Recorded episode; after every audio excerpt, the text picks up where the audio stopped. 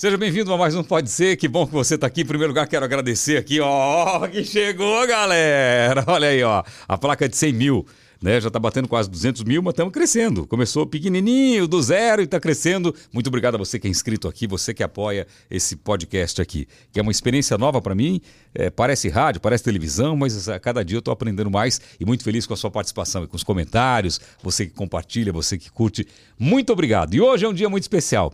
Eu, eu fico encantado de fazer o podcast, porque tem pessoas que eu admiro e, e eu estou tendo contato pessoal com essas pessoas. É muito legal isso, de poder receber as pessoas para a gente aprender, conversar, tirar dúvidas. E hoje, cara, eu tenho a honra de receber aqui um convidado que tem um currículo acadêmico bem notável, bem notável. E, e, assim, é invejável, porque. Invejável no bom sentido. Imagina, eu comecei três faculdades, não terminei nenhuma. Ele vai lá, faz, termina e faz pose e se especializa. É um cara incrível. Ele é doutor em teologia bíblica, doutor em arqueologia clássica pela USP, com pós-doutorado em arqueologia bíblica pela Andrews University e graduado em teologia e filosofia e mestre em teologia histórica. Que currículo maravilhoso! Já viajou para Israel mais de 30 vezes e com certeza vai compartilhar aqui muito do seu conhecimento é, através desse, desse podcast, dessa conversa aqui. Seja muito bem-vindo, Rodrigo Silva! Aliás, eu parei o aplauso. Aplaude, galera! Aí! Rodrigo! Olha, isso é que é isso aqui é recepção. Isso aqui é recepção. É, é recepção. O auditório aqui é maravilhoso. Olha só.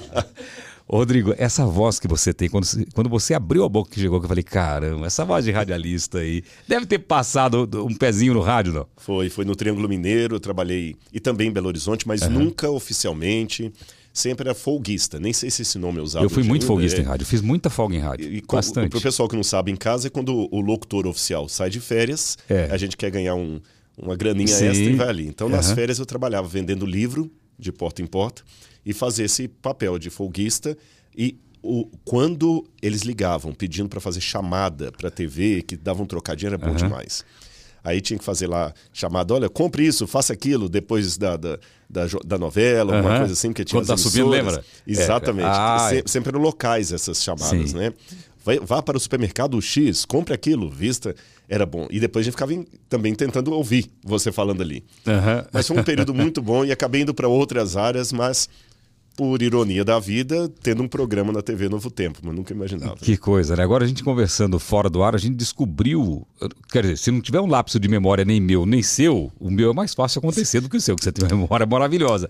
Parece que nós trabalhamos na mesma emissora. Exatamente, lá no Triângulo Mineiro e Uberaba. Uhum. Uberlândia você não trabalhou, não. Né? Não, né? Uberlândia não. É, a de Uberaba, eu estava tentando lembrar, o nome de Uberlândia era. Pode falar? Não? Pode, vontade, Era vontade. Paranaíba, que a gente brincava perna para riba, a gente brincava lá. Isso foi em 1990, 91. E foi um período muito bom. E em Belo Horizonte foi. A Belo Horizonte, eu não, já lembro, é a 97 FM, uhum. que era uma rádio que ficava lá. E foi esse meu período. Na verdade, eu vou contar pela primeira vez aqui que antes de tudo isso, o meu primeiro emprego foi numa TV que era afiliada ao SBT na época, uhum. lá em Belo Horizonte, a TV Alterosa. Terá, conheço muito. TV Adoro Alterosa. TV, afiliada do, do SBT? É, até afiliada, hoje, né? até sim. hoje. Mas isso foi nos anos 80. Uhum. E na época tinha um programa chamado Clubinho, com a tia Dulce Maria. Uhum. Aliás, a Dulce Maria um dia viu isso aqui, um beijo para ela, muito querida. E eu trabalhava na produção ali. Eu trabalhava todos os dias ali com Oswaldo Salomão, que era o produtor. E eles precisavam, a RCA Victor, que era a época a gravadora, tinha um, um, álbum, Os Patinhos, que eram três patinhos que ficavam cantando música da Gretchen, música de não sei mais quem é lá, de, em alta, é, em alta rotação. E se o pessoal colocar no YouTube, os patinhos vão aparecer lá. É. E aí calhou, meu pai assinou na época autorizando para eu ser um dos patinhos. Aí eu apresentei com o Bozo na época, todo o pessoal que eles iam para Belo Horizonte, às vezes nos aniversários, a toda aquela turma, quem é, vou fazer o saudosismo aqui, né, do SBT lá, tinha o Bozo, tinha o professor Papai Papudo, Papai, a, a... Salsifufu, professor Salsifufu. Como que era o nome da... Que Mafalda. O... Mafalda, Mafalda, vovó que era, Mafalda. Que era o Valentino, Valentino Gusso, de saudosa memória, sim. o uhum. Pedro de Lara também.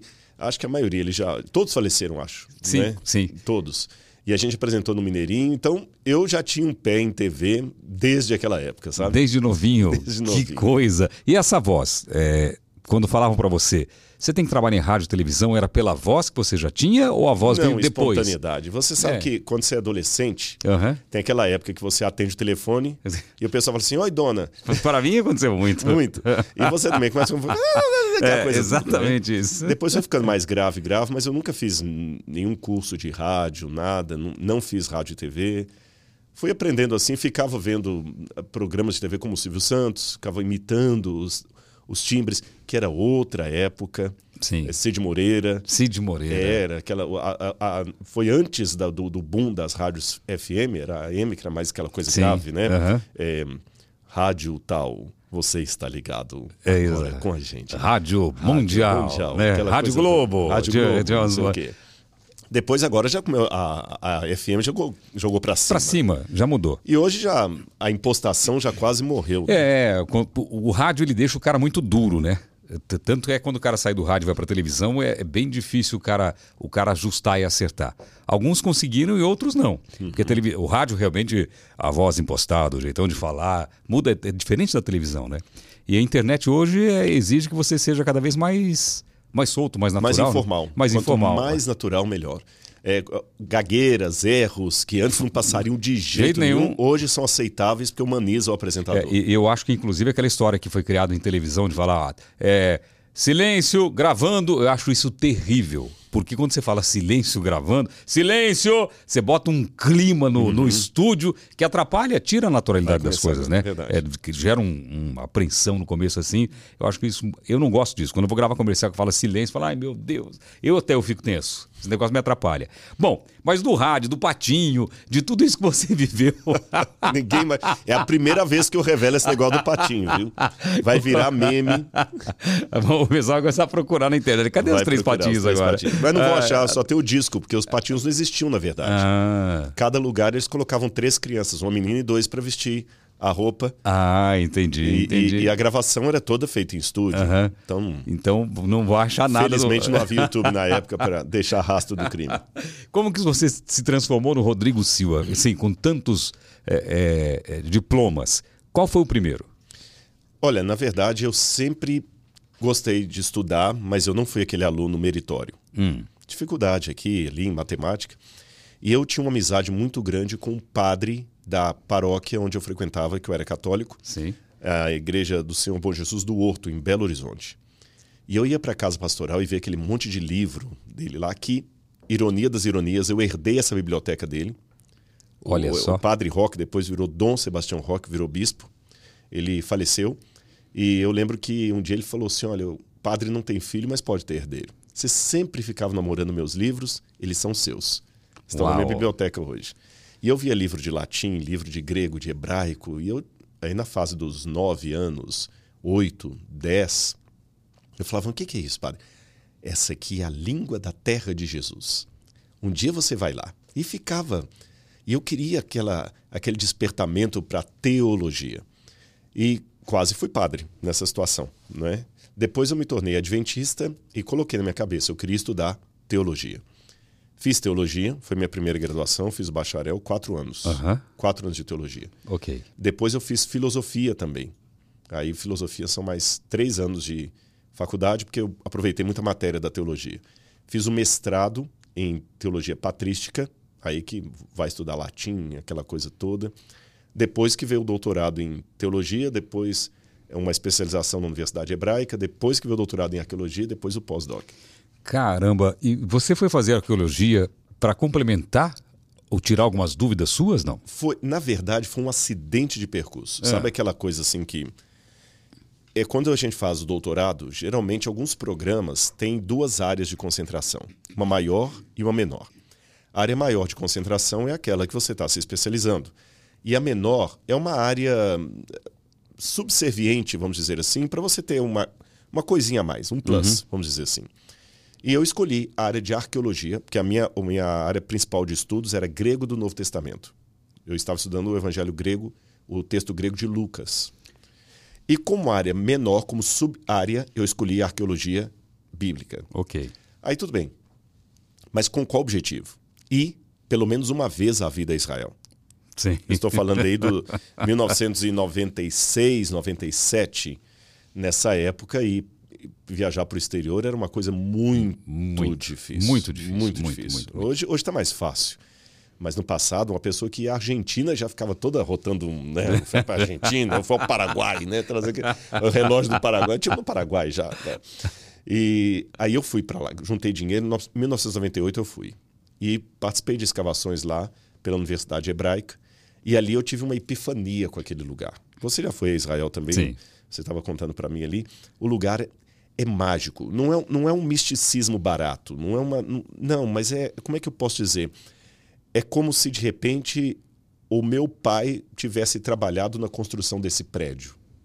Há vários prédios aqui onde nós estamos, mas esse aqui é especial. Meu pai assentou os tijolos, ele esteve aqui. Sabe entendi, aquela entendi. coisa de memória? Uhum.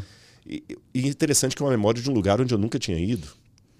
Aí eu falei, eu amo isso aqui. E pensei, e duas coisas aconteceram. Primeiro, eu pensei, eu acho que dá um bom casamento entre arqueologia e Bíblia. Eu vou continuar estudando isso aqui. Mas saí de lá ainda incrédulo, achando que nunca mais voltaria para Israel. Como aquele pessoal que fez a viagem ao espaço. Sim. Olha, obrigado, viu? Aproveita e tira todo o selfie que não vai voltar. E um amigo meu falou assim: não, quem vem para cá com o espírito que, espírito que você vem, volta. Você vai voltar. Aí depois disso foram mais de 30 vezes indo, escavando. Agora nós estamos escavando em Laquis, é uma, a segunda principal cidade de Judá depois de Jerusalém. E enquanto Deus me der forças e condições, a gente continua indo para lá. O que estuda a arqueologia bíblica? A arqueologia, deixa-me começar da geral para ir tá. para a bíblica, porque uhum. a Bíblia é um capítulo, né? Tá. A arqueologia, de um modo geral, é o estudo do passado a partir do que nós chamamos de cultura material. Os restos que sobraram desse passado, que na verdade está fragmentado. Uhum. O, a, o, o, o ontem da humanidade, Celso, é como se fosse um quebra-cabeça de 10 mil peças. Sim. 9.500 desapareceram. Você tem 500 para imaginar o quadro todo. Então a gente procura, através de cerâmica. Houve várias fases da arqueologia. Ela é uma ciência nova. Ela começa no século XVIII, 1799, com Napoleão Bonaparte, quando ele foi para o Egito e levou vários eruditos consigo e encontraram a Pedra de Roseta. Nessa primeira fase da arqueologia, ela estava preocupada mais com objetos valiosos. Olha que bonito, isso aqui é um, um baleiro importante que foi do programa do Celso. Okay. Isso aqui a gente encontrou, vamos colocar no museu. Agora, essa tampinha de, de água aqui, essa não garrafa, isso não tem valor nenhum. Só isso aqui que importa. Depois a arqueologia passou por outras duas fases. A nova arqueologia, processualista, pós-processualista, onde eu começo a valorizar também essa tampinha de garrafa. Porque essa tampinha, o formato da garrafa, vai me dar uma ideia do dia a dia real da época. Como é que eles bebiam água naquele tempo? É, e a arqueologia começou a se interessar não apenas pro, pelo, pelo objeto que está no museu, mas pelo lugar que usou aquele objeto. Vamos escavar agora a rua, a praça, a cerâmica, verificar até, vou, vai ser engraçado isso aqui, até restos de coliformes fecais do passado interessam, não. porque a análise daquilo em laboratório me dá uma ideia das, dos parasitas que havia na época, do que, que eles comiam, qual que era a dieta, e me faz, de certa forma, voltar no tempo. Então você tem a arqueologia e ela se fragmenta em várias especialidades. Você tem aqui no Brasil a arqueologia brasileira, você pode ter a arqueologia é, dos Incas, a arqueologia incaica, a arqueologia dos Maias, a arqueologia egípcia, egiptologia, a siriologia, que é a arqueologia da Assíria.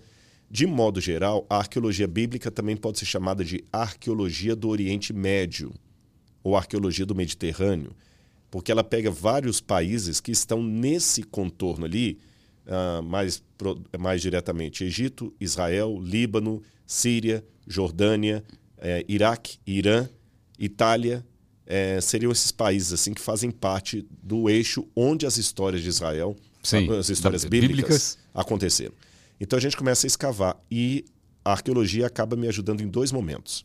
Em primeiro lugar, ela ajuda a confirmar muitas das histórias que a Bíblia apresenta e que outros autores mais céticos pensavam que era uma alegoria, que era uma invenção bíblica. Uhum. Ela não, isso aqui aconteceu mesmo, tem uma evidência arqueológica.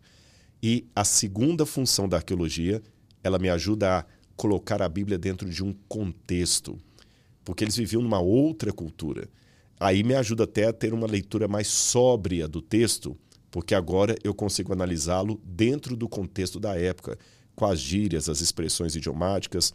Antes de entrar aqui para o ar, a gente estava conversando aí com o pessoal sobre as mudanças que houve na comunicação nos uhum. últimos 15, 15 ou 20 anos para cá. Sim. Né? E a, a Isabela. Isabela até me falou: pois é, hoje o programa de faculdade não é mais rádio e TV, é rádio, TV e internet. E eu tenho certeza que quem estudou comunicação há 20 anos não iria saber nunca o que era youtuber, youtuber, YouTube.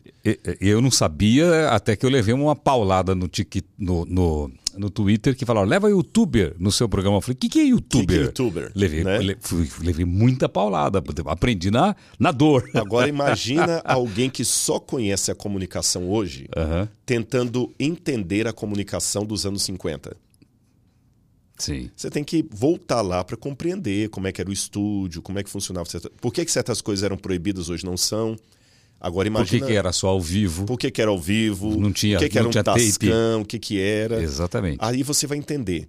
Com a Bíblia é a mesma coisa. Eu volto ao passado e pego as expressões idiomáticas da Bíblia, os usos e costumes, e aí eu vou construindo aquele quadro que coloca a Bíblia literalmente dentro de uma moldura. Agora, você falando em escavações, está fazendo onde? Israel, né? Israel. Israel, a, a, a, ali você tropeça, você acha alguma coisa. Uhum. Eu fui lá para Cesareia agora, do dia que eu cheguei, estavam escavando lá. Eu falei, o que, que é aqui? Não, aqui pode ser o novo local, a nova prisão. Onde Paulo estaria. Onde Paulo estaria e não deixaram filmar muito ali. Eu uhum. falei, bom, interessante. Quando eu fui na Cidade Velha uh, fui atravessar a rua para pegar o, o, a van que eu estava. O cara falou aqui, aqui estão fazendo uma escavação nova aqui no centro que acharam, foram fazer um, uma, uma, não sei se era um viaduto e acharam aqui não sei o quê. Eu falei, pô, mas acha tudo. Inclusive, uh, você falou que está escavando onde? Laquis. Não é aqueles aquele, o que tiraram do Eláxia lá, não, né? Não, não, não. não é Eláxia que fala, não é isso? Como que fala? Aquele... Não, não, do Eláxia eu já escavei lá também. Já escavou? Alaxa. Alaxa. Alaxa. Ah, eu já escavei nesse também. Quer dizer, deixa eu corrigir, escavei não, peneirei. Uh -huh. Vou explicar o porquê. Uh -huh. Acho que é uma história legal de contar. É, se o pessoal der uma gulgada, olha como é que a linguagem vai mudando, hein? Gulgada. o que, que seria isso? 30 anos Há atrás. 30 anos atrás. E vamos para frente. Se daqui a dois mil anos os arqueólogos também ficarem olhando, o que, que é gulgada? Eles têm que entender a Sim. expressão. Se o pessoal der uma gulgada e colocar assim, ah, Jerusalém, é, vista panorâmica, a primeira coisa que vai aparecer são os muros da Cidade Velha e aquela cúpula dourada. Sim. Aquela cúpula dourada é justamente o Domo da Rocha. E do lado do Domo da Rocha tem uma outra cúpula, é, cor mais escura, como se fosse um cinza escuro. Sim. Ali é a mesquita de Al-Aqsa. Al-Aqsa em árabe significa a, a, ao longe, a esquina, o que está na esquina. Ok. É porque tem uma tradição muçulmana que ali Maomé amarrou a, a mula dele, a jumenta, hum. o burak, antes de poder subir ao céu. Tem toda uma história muçulmana nisso aí. Por isso chama Al-Aqsa. E aquele lugar era, na época bíblica, o lugar do primeiro e segundo templo, ou seja, do templo construído por Salomão, no século X a.C., que foi destruído em 580, 587 a.C., e o segundo templo, que foi construído na época de Zorobabel e continuado na época de Herodes e destruído no ano 70 depois de Cristo. Então, ali que dá uma vontade de escavar também. Mas não pode, né? Não pode. Você vai proclamar a Terceira Guerra Mundial se fizer isso. Porque ali, quando Israel é, criou-se o Estado de Israel, Jerusalém, foi em 48 que o Estado foi criado. Jerusalém só foi tomada pelos israelenses da Jordânia na Guerra de Seis Dias, em 1967. E quando Moshe Dayan, que era o, o general de guerra, eles já tinham vencido os egípcios, já tinham vencido lá em cima os sírios, mas estavam enfraquecidos. E ali era um centro de peregrinação muçulmana. Os três lugares sagrados do islamismo são Meca, Medina e Jerusalém, o Domo da Rocha. Ele pensou: se eu tirar os muçulmanos disso aqui, todos os países árabes vão vir com força e não vai ter Israel. É melhor perder, recuar um pouquinho e ganhar lá na frente. Para o pessoal que está vendo aqui, eu não, eu não, tinha noção disso. Eu já tinha visitado Israel, eu não tinha noção. Porque você você está dentro da cidade velha, é assim, é, imagina um teclado do seu computador. Você está andando ali nas vielas, ali é Israel, é Jerusalém. Ali no meio tem um quarteirão enorme uhum. que não é não é Jerusalém. Uhum. Ali pertence aos muçulmanos, não é isso? Exatamente. Tanto o dia que eu estava lá, a polícia estava autorizando a entrada de judeus, é, que são os mais religiosos, religiosos uhum. né? E vão escoltando. E vão escoltando. E todos, a polícia vai ao lado, é para evitar um conflito, né? Uhum. E, e, as mulheres muçulmanas, muitas vezes, vão gritando ah, ah, ali do lado ah, as frases que Deus é grande, junto uhum. com eles ali. Allah, Allah, Allah, Allah Akbar, né? Uhum. Que você escuta no, no, nos fones, lá na, na, nos megafones e tal. Enfim, é, eu, eu não tinha essa noção que aquilo ali não pertencia a Israel. Na, na verdade, pertence. Pertence? Pertence. Ah. O, é, o correto dizer pertence. Ele é Israel. Não é Palestina, não é Jordânia. Só que Israel deixou, justamente por causa dessa questão da guerra, uhum. Moshe Dayan fez o seguinte. Esse quarteirão são 144 mil metros quadrados, essa parte aí. Sim eu vou deixar que a Jordânia administre isso aqui e vamos respeitar como santuário muçulmano e lugar de peregrinação. Ok. Por isso ficou até hoje. Mas é Israel. Seria mais ou menos, como é que eu posso dizer? É, é como se de repente você falasse assim: olha, esse prédio aqui, Rodrigo, é meu, mas eu vou ceder uma sala aqui para você ter o seu escritório. É mais então, ou menos o que aconteceu então com o Vaticano dentro da Itália. Menos, porque o Vaticano é um país. Mas não era antes, Não né? era antes. Em é. 1929 que Sim. Benito Mussolini eh, decretou a Isarca de Ravenna, que foi devolvendo para a Igreja Católica o Vaticano como país. Mas também foi para se livrar de um monte de problemas. Foi para se livrar de um monte de problema. Só que lá é menos, que o Vaticano é. se foi, é reconhecido um, um, país. um, país. Ali não é um país. Ali não Ali é. é Israel. Apenas deixando a administração... Acho que eu dei esse exemplo do prédio comercial Sim. funciona. Uhum. O prédio tem um dono, mas uma sala é cedida para o Rodrigo para eu ter meu escritório. Então, já que eu estou com ali, mesmo dono, para entrar ali, ele pede licença, eu que tenho a chave daquela sala, eu guardo o que eu quiser lá dentro, mas eu não sou o dono. Entendi. E é verdade que pode existir a possibilidade é, de, da, da, da arca. A arca da aliança. Da aliança estar Tem. ali? Como possibilidade. Aqui não é o Rodrigo arqueólogo falando, porque. Sim do ponto de vista arqueológico, eu só posso fazer referência a coisas que Sim né? Mas do ponto de vista assim da suposição, da imaginação, pode ser ali o lugar da Arca da Aliança. E explico por quê. Para quem talvez está em casa e não está sabendo o que é a Arca da Aliança, assista ao filme Indiana Jones, a última, que você vai descobrir. Estou brincando, porque num dos filmes do Indiana Jones ele sim, encontra sim. a Arca da Aliança uhum. que está nos Estados Unidos, né? Quando Moisés subiu ao Monte Sinai, ele recebeu de Deus os Dez Mandamentos. Até me lembra daquele filme A Louca História de Brian, um antigo, não sei se você lembra, é uma hum. comédia do, do é, Mel Brooks, é, que é, judeu, né? Esse judeu tem um humor só judaico. E ele, e ele mostra Moisés descendo do, do, do, do alto da montanha com três pedras na mão, três placas de pedra. Aí ele fala assim: Povo de Israel, Aqui estão as três. Aí uma cai no chão quebra. As duas tábuas de pedra. Eu não esqueço dessa cena até hoje. Mas o Moisés ele desce com os dez mandamentos e Deus fala com ele: constrói um santuário para mim e guarda dentro do lugar mais sagrado desse santuário esses dez mandamentos numa, num baú feito de madeira de acácia recoberto de ouro com a tampa completamente de ouro maciço. E assim Moisés o fez. E essa arca que tinha os mandamentos uhum. é chamada de Arca da Aliança. A Arca da Aliança. E essa Arca da Aliança, ela tinha toda uma glória de Deus. Uma vez um sujeito foi tentar segurá-la para não cair, ele morreu na hora, fulminado. E essa Arca da Aliança ficava dentro do lugar santíssimo. O único que podia vê-la era o sumo sacerdote, uma vez por ano que ele entrava naquele lugar. Então os mandamentos, os dez mandamentos estavam ali escritos pelo dedo de Deus numa, arca, numa tábua de pedra. Uau! Quando Nabucodonosor é, vai destruir Jerusalém, a arca desaparece do cenário. Na história bíblica, ela não é mais mencionada, exceto no livro de Macabeus, para os que têm uma Bíblia é, de edição católica, que tem os deuterocanônicos, você tem o livro de Macabeus, que fala que mãos piedosas, incluindo Jeremias, ajudaram a esconder essa arca. Outros autores do passado, como Flávio Josefo, também o Talmud, também falam que a arca foi escondida para que Nabucodonosor não a levasse para a Babilônia. Uhum. Então, quando Nabucodonosor chega em 587 e 586 a.C., tem essas duas possibilidades, os dois anos, e destrói o templo de Jerusalém, ele não acha a arca. Ela está escondida. E aí vem a pergunta: onde ela estaria? Nessa situação, a arca foi escondida em algum lugar, ninguém sabe onde. No segundo templo, época de Jesus, não havia mais arca lá dentro. E uma possibilidade é que essa arca pudesse estar debaixo ali mesmo do próprio Monte de Jerusalém.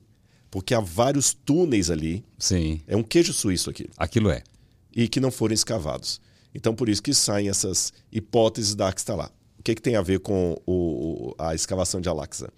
Não podemos escavar lá. Porém, há uns 10 anos mais ou menos, é uns 10 anos, é, vários caminhões começaram a sair de madrugada da Alaxa, porque os próprios muçulmanos que administravam lá estavam fazendo uma reforma clandestina. Eles não queriam que ninguém soubesse, então eles tiravam os caminhões de madrugada. Eu passei lá com guia e o, o, meu guia é, é, judeu, ele falou para mim, eles fizeram aqui sem autorização. Exatamente. De, de qualquer jeito, colocavam tratores aqui embaixo para tirar as coisas, escavaram de qualquer jeito. Exatamente. E, e antes de você completar o, o, raciocínio e contar essa história, eu passei numa loja de, de, de joias que, que o dono é amigo desse guia judeu é, do Samuel e ele me apresentou a loja. O que, que eles fizeram com, a, com essa loja e com as joias? Eles começaram a comprar uhum. parte desses entulhos uhum. e achar coisas raríssimas no meio dessa. Vidro romano. Exatamente. E fazer joias. E estão vendendo com um valor assim astronômico. Uhum. E é, aproveitando exatamente a escavação clandestina que fizeram exatamente. lá. Exatamente. Foram, acho que foram uns 80 caminhões de terra. Que, que loucura! E o caminhão saía de madrugada e jogava tudo perto do Monte Scopus, lá uhum. da Universidade Hebraica. E um aluno do professor Gabriel Barcai passou e viu aquilo. Aluno de arqueologia. Contou para o professor.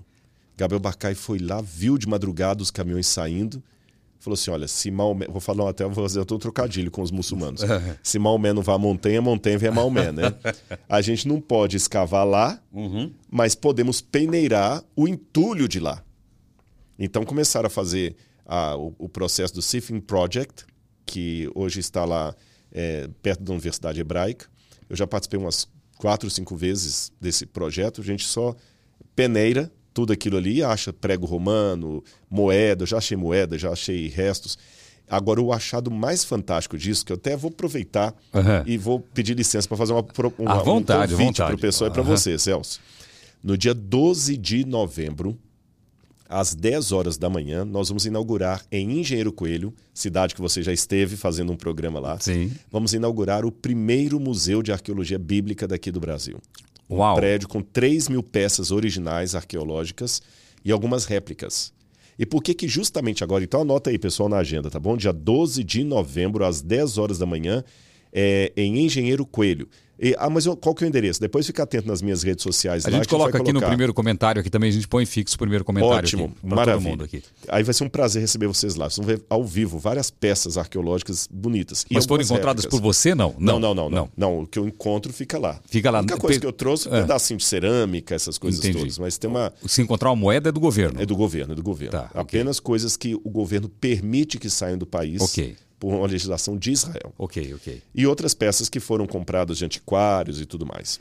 3 mil peças? 3 mil peças. 2.900 e pouca, mas eu estou arredondando para 3 mil aproximadamente. Caramba. Se você gosta de visitar aí e, e é ligado a arqueologia ou gosta de visitar museus, é um, um grande é, é, é programa para você. Exatamente. É, Fora as réplicas, nós temos réplica de múmia em tamanho natural, muita coisa legal é, um jardim do lado de fora só com árvores bíblicas mencionadas na Bíblia, que o pessoal não conhece. Tamareira, cedro do Líbano, em tamanho natural lá. Uau. Então, muitas crianças não sabem o que são essas árvores da, da, da Bíblia.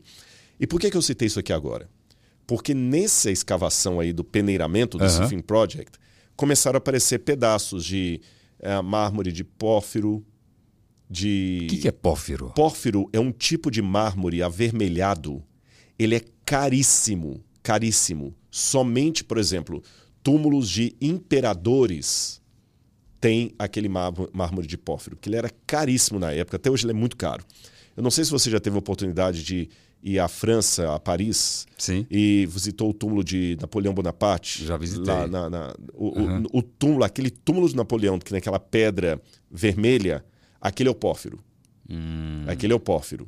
Então imagina quão caro não é. E, mas começaram a aparecer pedaços cortados. É mármore de pórfiro, tinha, uma, tinha alguns outros tipos de, de pedaços de pedras, como é, a próprio calcário, outras pedras assim, e começaram a pegar e montar um quebra-cabeças. Sim. E hoje nós temos a ideia como era o piso do templo da época de Jesus. Caramba! E no museu uhum. eu separei uma parte, um quadrado, onde nós vamos remontar como era o piso da época do templo de Jesus. Caramba, então a pessoa isso. vai entrar no museu já tendo uma aula como é que era o, o, piso do templo. Que máximo. Por isso que eu contei isso aqui agora. Você sabe que Israel é, é Jerusalém, Tel Aviv, ali, é, é, assim, é, é, um lugar que a gente vai, eu fui e falei, ah, tá bom, fui uma vez. Não deu muito tempo, me deu vontade de, de voltar, porque é um lugar realmente é, não é mágico, é um lugar abençoado. Com certeza. Abençoado. E lá eu tive a, a sorte de conversar com a pessoa. Você viu aquele barco agora que encontraram? Sim, lá no, no, no Igalalon, Igalalon, que tem o, um barco da época de Jesus. Igalalon é o nome do, do, do kibbutz.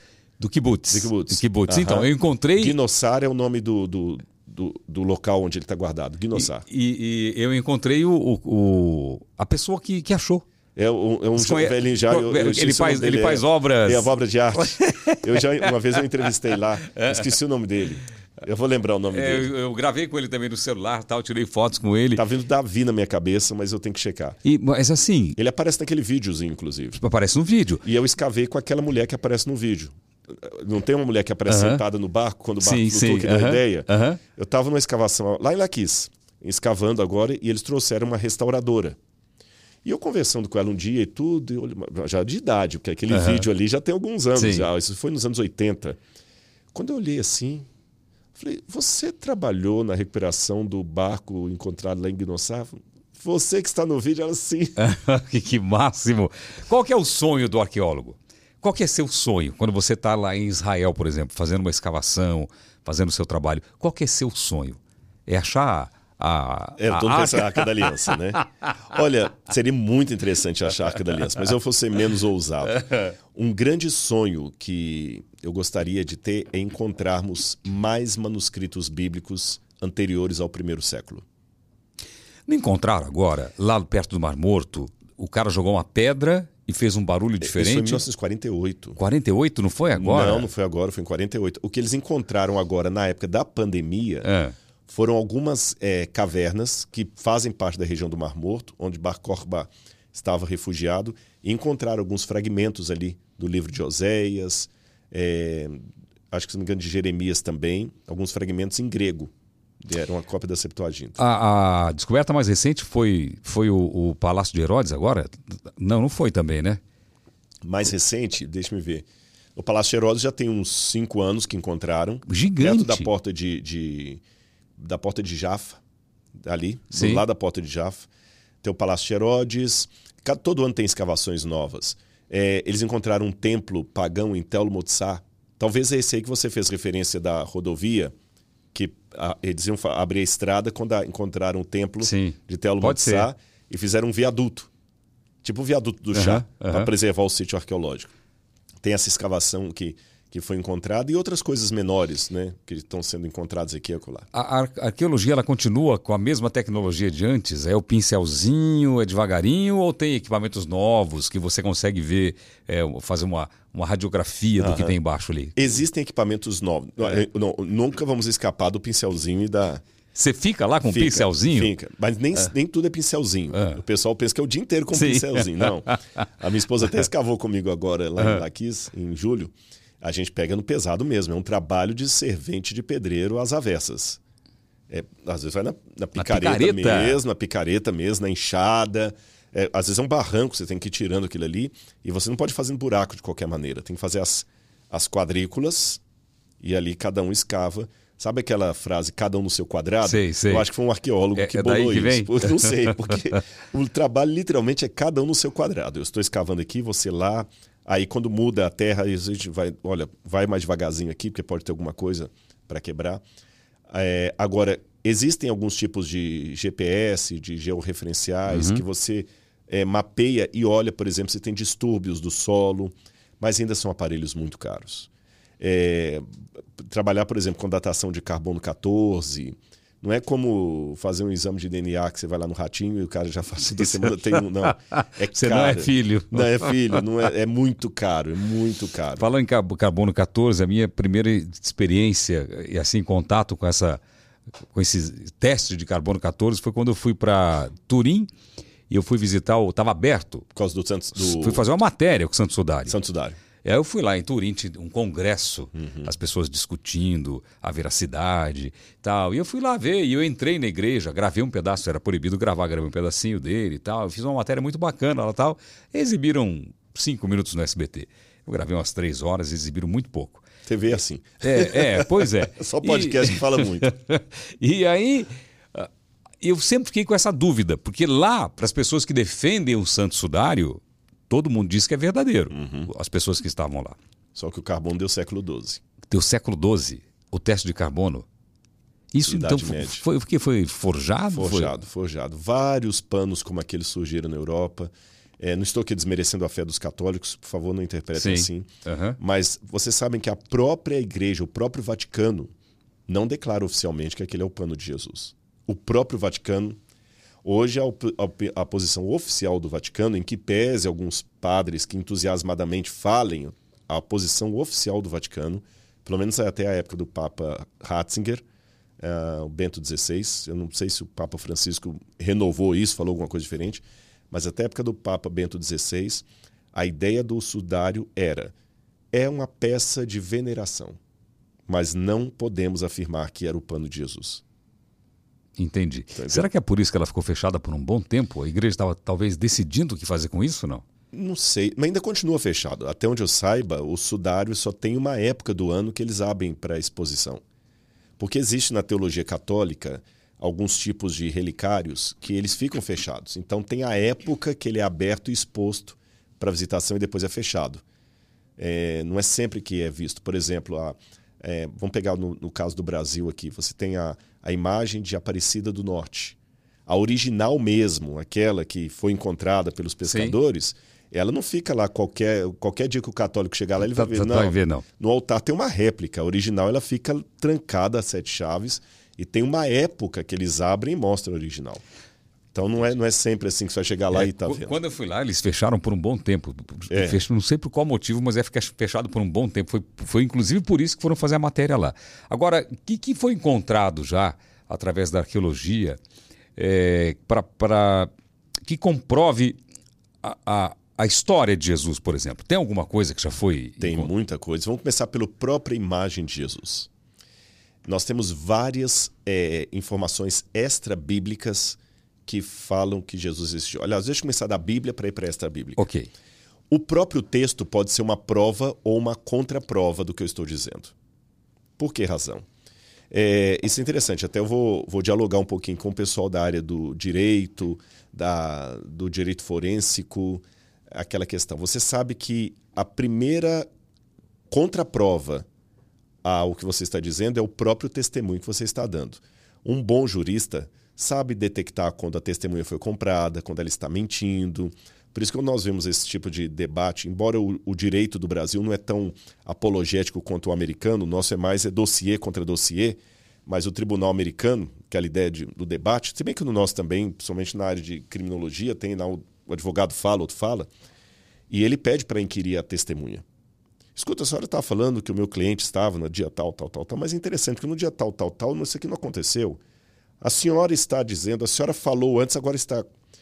Então, pelo depoimento da testemunha, você sabe apostar, se você for uma pessoa experiente na área, se ela está mentindo ou falando a verdade. Não tem até aquele lie to me, uhum. minta para mim. Então, a primeira coisa que eu vou fazer é olhar os próprios evangelhos. Como é a descrição que eles fazem de Jesus? E me chama a atenção que os evangelhos têm muita coisa que vai na contramão do marketing da publicidade. Porque, embora marketing e publicidade sejam um estudo recente, o uso dessas ferramentas já existe desde os egípcios. desde os egípcios. A maneira de construir o faraó, tudo era uma propaganda, era um Photoshop da época, já tinha. O, o nome Photoshop pode ser atual, mas o conceito vem desde a 18ª dinastia, desde a época de Ramsés, 19ª dinastia. Colocar o faraó poderoso, ele não era daquele jeito, etc. Então, nesse aspecto, quando você olha os evangelhos, eles não têm características de uma propaganda. Não. Porque eles têm, em primeiro lugar, pequenas contradições. E diferente do que muitos leigos podem imaginar, a contradição muitas vezes é o indício da veracidade. Porque você sabe que o ser humano, ele nunca consegue descrever algo verdadeiro da mesma forma que o outro que testemunhou o mesmo evento. Porque Entendi. nós temos captações mentais diferentes. É, eu vou chegar aqui e vou falar assim, nossa, é, o estúdio lá do Celso era legal, tinha a placa do YouTube lá, tinha o, o Pode Ser ali atrás Sim. dele, tudo e tal. Aí vai chegar uma outra pessoa que vai falar, nossa, ele tava com um microfone da marca tal, e ele não vai mencionar nada disso aqui. E pequena, além de eu mencionar algo que o outro não vai mencionar, poderá haver pequenas divergências entre nós. Alguém vai falar assim, nosso estúdio era grande demais. Não, no estúdio. Tava frio, tava. Não, se bem tava, que a temperatura pode ser o ar-condicionado que mudou, né? Mas é. Não, mas é, temperatura sim. também, porque é, o que é muito frio para mim não é para o outro. Sim. Então essas pequenas contradições fazem parte de um depoimento autêntico, diferente do que as pessoas pensam. Quando os, os depoimentos são exatamente os mesmos, combinado. Nenhuma, foi combinado. Agora, você não pode errar nos elementos centrais. Aí, quando eu pego os quatro evangelhos, eles seguem isso é, em pequenos detalhes, eles acabam se contradizendo. É, foi Maria que chegou primeiro ao túmulo ou foram as outras mulheres? Quando ela chegou, o túmulo estava vazio, tinha um anjo lá dentro. São questões periféricas. Mas no central, eles se harmonizam. Jesus morreu numa sexta-feira, ressuscitou num domingo, foi crucificado, ele não morreu enforcado, ele foi crucificado, foi em Jerusalém, foi sob Pôncio Pilatos. Todos, eles, eles são muito iguais nesse sentido. Interessante. Tem toda a característica do depoimento verdadeiro. Segundo, é, eles contam uma história que não convenceria ninguém. Isso é um indício de veracidade. Se você quiser é, convencer as pessoas a beberem essa água aqui, vou tapar o rótulo até não. e se eu, vamos supor que essa água aqui fosse uma água que veio do rio Tietê. Ok. Você não vai falar isso. Olha, compra essa água aqui. Ela veio do rio Tietê. Mas beba, assim mesmo, que eu garanto. Não.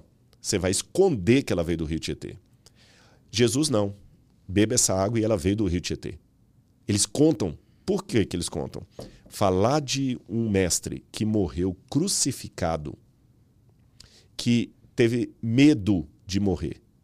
Porque Jesus teve medo. Teve medo de morrer? Teve. Ele suou sangue. Ele implorou ao Pai para afastar dele aquele cálice.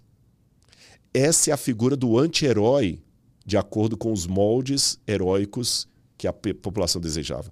Heródoto dizia que somente um homem idiota e tolo é, vai ensinar os seus discípulos a voltar a face se alguém lhe bater. E Jesus manda fazer isso. Quando você pega a ética nicômaco de Aristóteles, Aristóteles fala: o homem virtuoso é assim, assim, assim. O homem que não tem virtude é assim quando ele descreve o homem que não tem virtude, ele descreve muitas coisas que Jesus vai fazer depois. Por exemplo, conversar com mulher em público.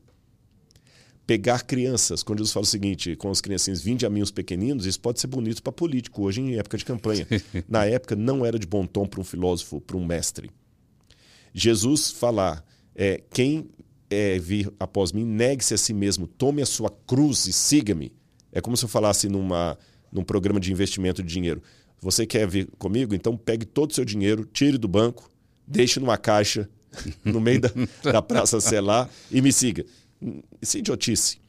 Então, não pode ser uma coisa falsificada. E outros elementos mais que eu podia citar. Porque se fosse falsificado, eu ia fazer uma história perfeita. Nunca ia contar Jesus conversando com uma samaritana, você está entendendo?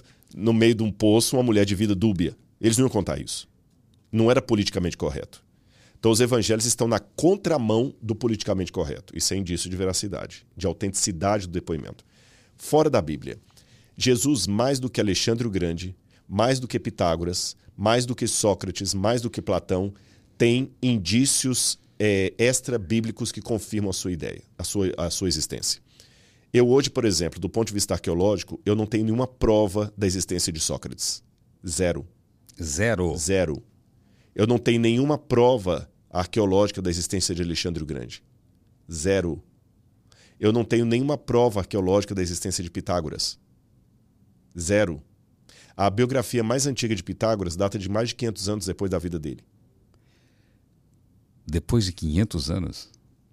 E aí eu, ninguém E o teorema né? dele? Ficou? Não é uma prova? Boa pergunta que você faz. Tem um ateu, é. já morreu já, Bertrand Russell, que escreveu o livro Why I'm Not a Christian, Porque Eu Não Sou um Cristão. E Bertrand Russell era um gênio. O cara era gênio. Depois eu volto nas provas arqueológicas, tá. só para abrir esse parênteses tá. para te responder. Tanto é que quem estuda matemática tem o Principia Mathematica em latim, que o Russell escreveu, e que foi o livro base de muitos matemáticos e geômetras. Uhum. Ele ganhou o prêmio Nobel de literatura. O cara era, assim, fora da curva. E ateu. E crítico da Bíblia. Então, você pega uma pessoa com um intelecto, assim, extraordinário. Quando ele, ele é, era vivo, ele escreveu esse livro Porque Eu Não Sou Cristão, e muitos jovens abandonaram a fé seguindo.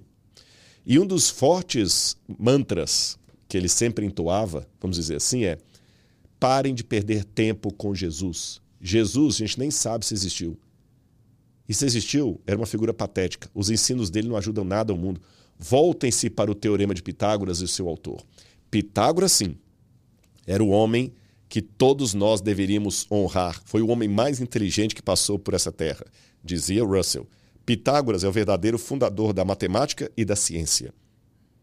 Se o mundo abandonasse Jesus, e cultuasse Pitágoras, estaríamos muito mais evoluídos do que estamos. Isto dito por alguém com todo esse know-how acadêmico, imagina os jovens Sim.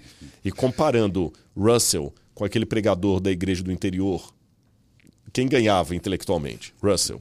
Só que o curioso é que, como eu falei, a prova é, arqueológica de Pitágoras, a biografia dele é 500 anos depois da morte dele. Uhum. Os historiadores não têm nem certeza se Pitágoras existiu.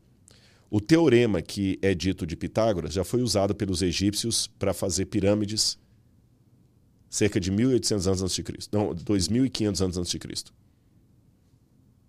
Pitágoras, se existiu, estaria no sexto século. Eu estou falando 2100 anos antes, já tinha as pirâmides do Egito usando o mesmo teorema. Então, não, não sei se é ele mesmo que, que fundou. E mesmo essas biografias mais antigas dele, que datam de cinco séculos depois de sua morte, o descrevem da maneira mais patética.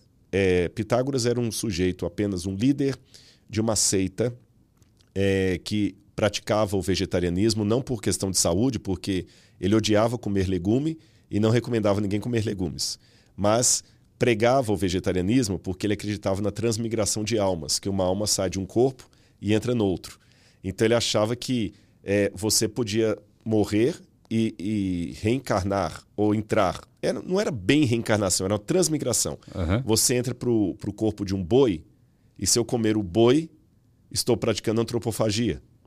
Eu posso que estar loucura. comendo um ancestral meu, um, um parente meu. Tem até uma história dessas aí que uma vez uma mulher estava batendo num cachorro na rua e ele tirou o cachorro e defendeu o cachorro e falou com a mulher para não bater, porque ele escutou nos, nos gritos do cachorro a voz de um amigo que tinha falecido. Ele tinha uma idolatria, um lado místico dos números. Então, esse é o verdadeiro Pitágoras. Agora vamos falar de Jesus, que Bertrand Russell é, eliminou. Olha quanta coisa Jesus deixou aí de marco para a sociedade. E não somente isso.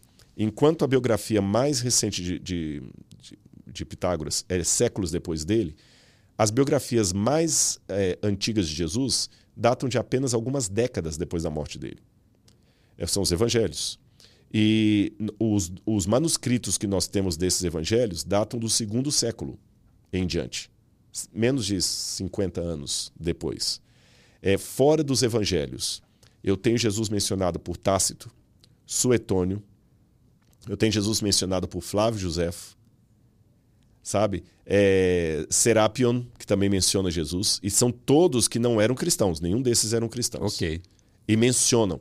Enquanto o Pitágoras, eu não tenho ninguém contemporâneo falando dele, de Jesus eu tenho quatro fontes aqui. Tem o Talmud, que talvez, provavelmente, fale de Jesus também. Então, Jesus tem muito mais provas arqueológicas sobre ele do que outros. E tem uma. Não chega a chamar de prova, porque é um, é um elemento meio contestável, então vou, vou colocá-lo aqui apenas para ilustrar. Sim.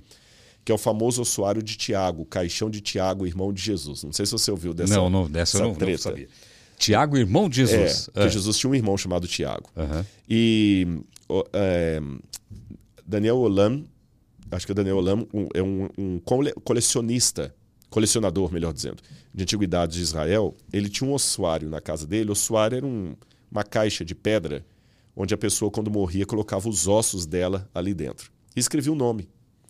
Então, ali estava escrito é, em aramaico: é, Tiago, filho de José, irmão de Jesus. Não, acho que estava escrito em hebraico, perdão. Tiago, irmão, filho de José, irmão de Jesus.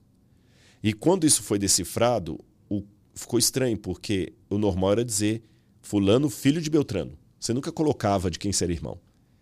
Será então que não era o irmão de Jesus, uma prova arqueológica?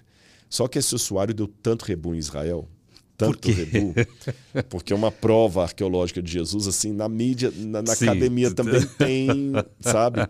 E um grupo de, de acadêmicos. Porque lá, lá para os visitantes e turistas que, de outros países que vão lá visitar, Jesus, ok. okay. Jesus viveu Mas aqui. Para o judeu, pro judeu, não, não. E eu, eu, sei que alguns acadêmicos diziam: não, isso aqui é falso, é verdadeiro, é falso, é verdadeiro. E no final das contas, a coisa foi para um juiz avaliar. E o juiz tinha formação em arqueologia, ele tinha um, um doutorado em arqueologia, depois ele foi fazer direito. Aí o juiz falou assim: olha, do ponto de vista arqueológico que eu conheço, não há nada que vocês tenham mostrado que é contra a autenticidade dessa escrita. escrita.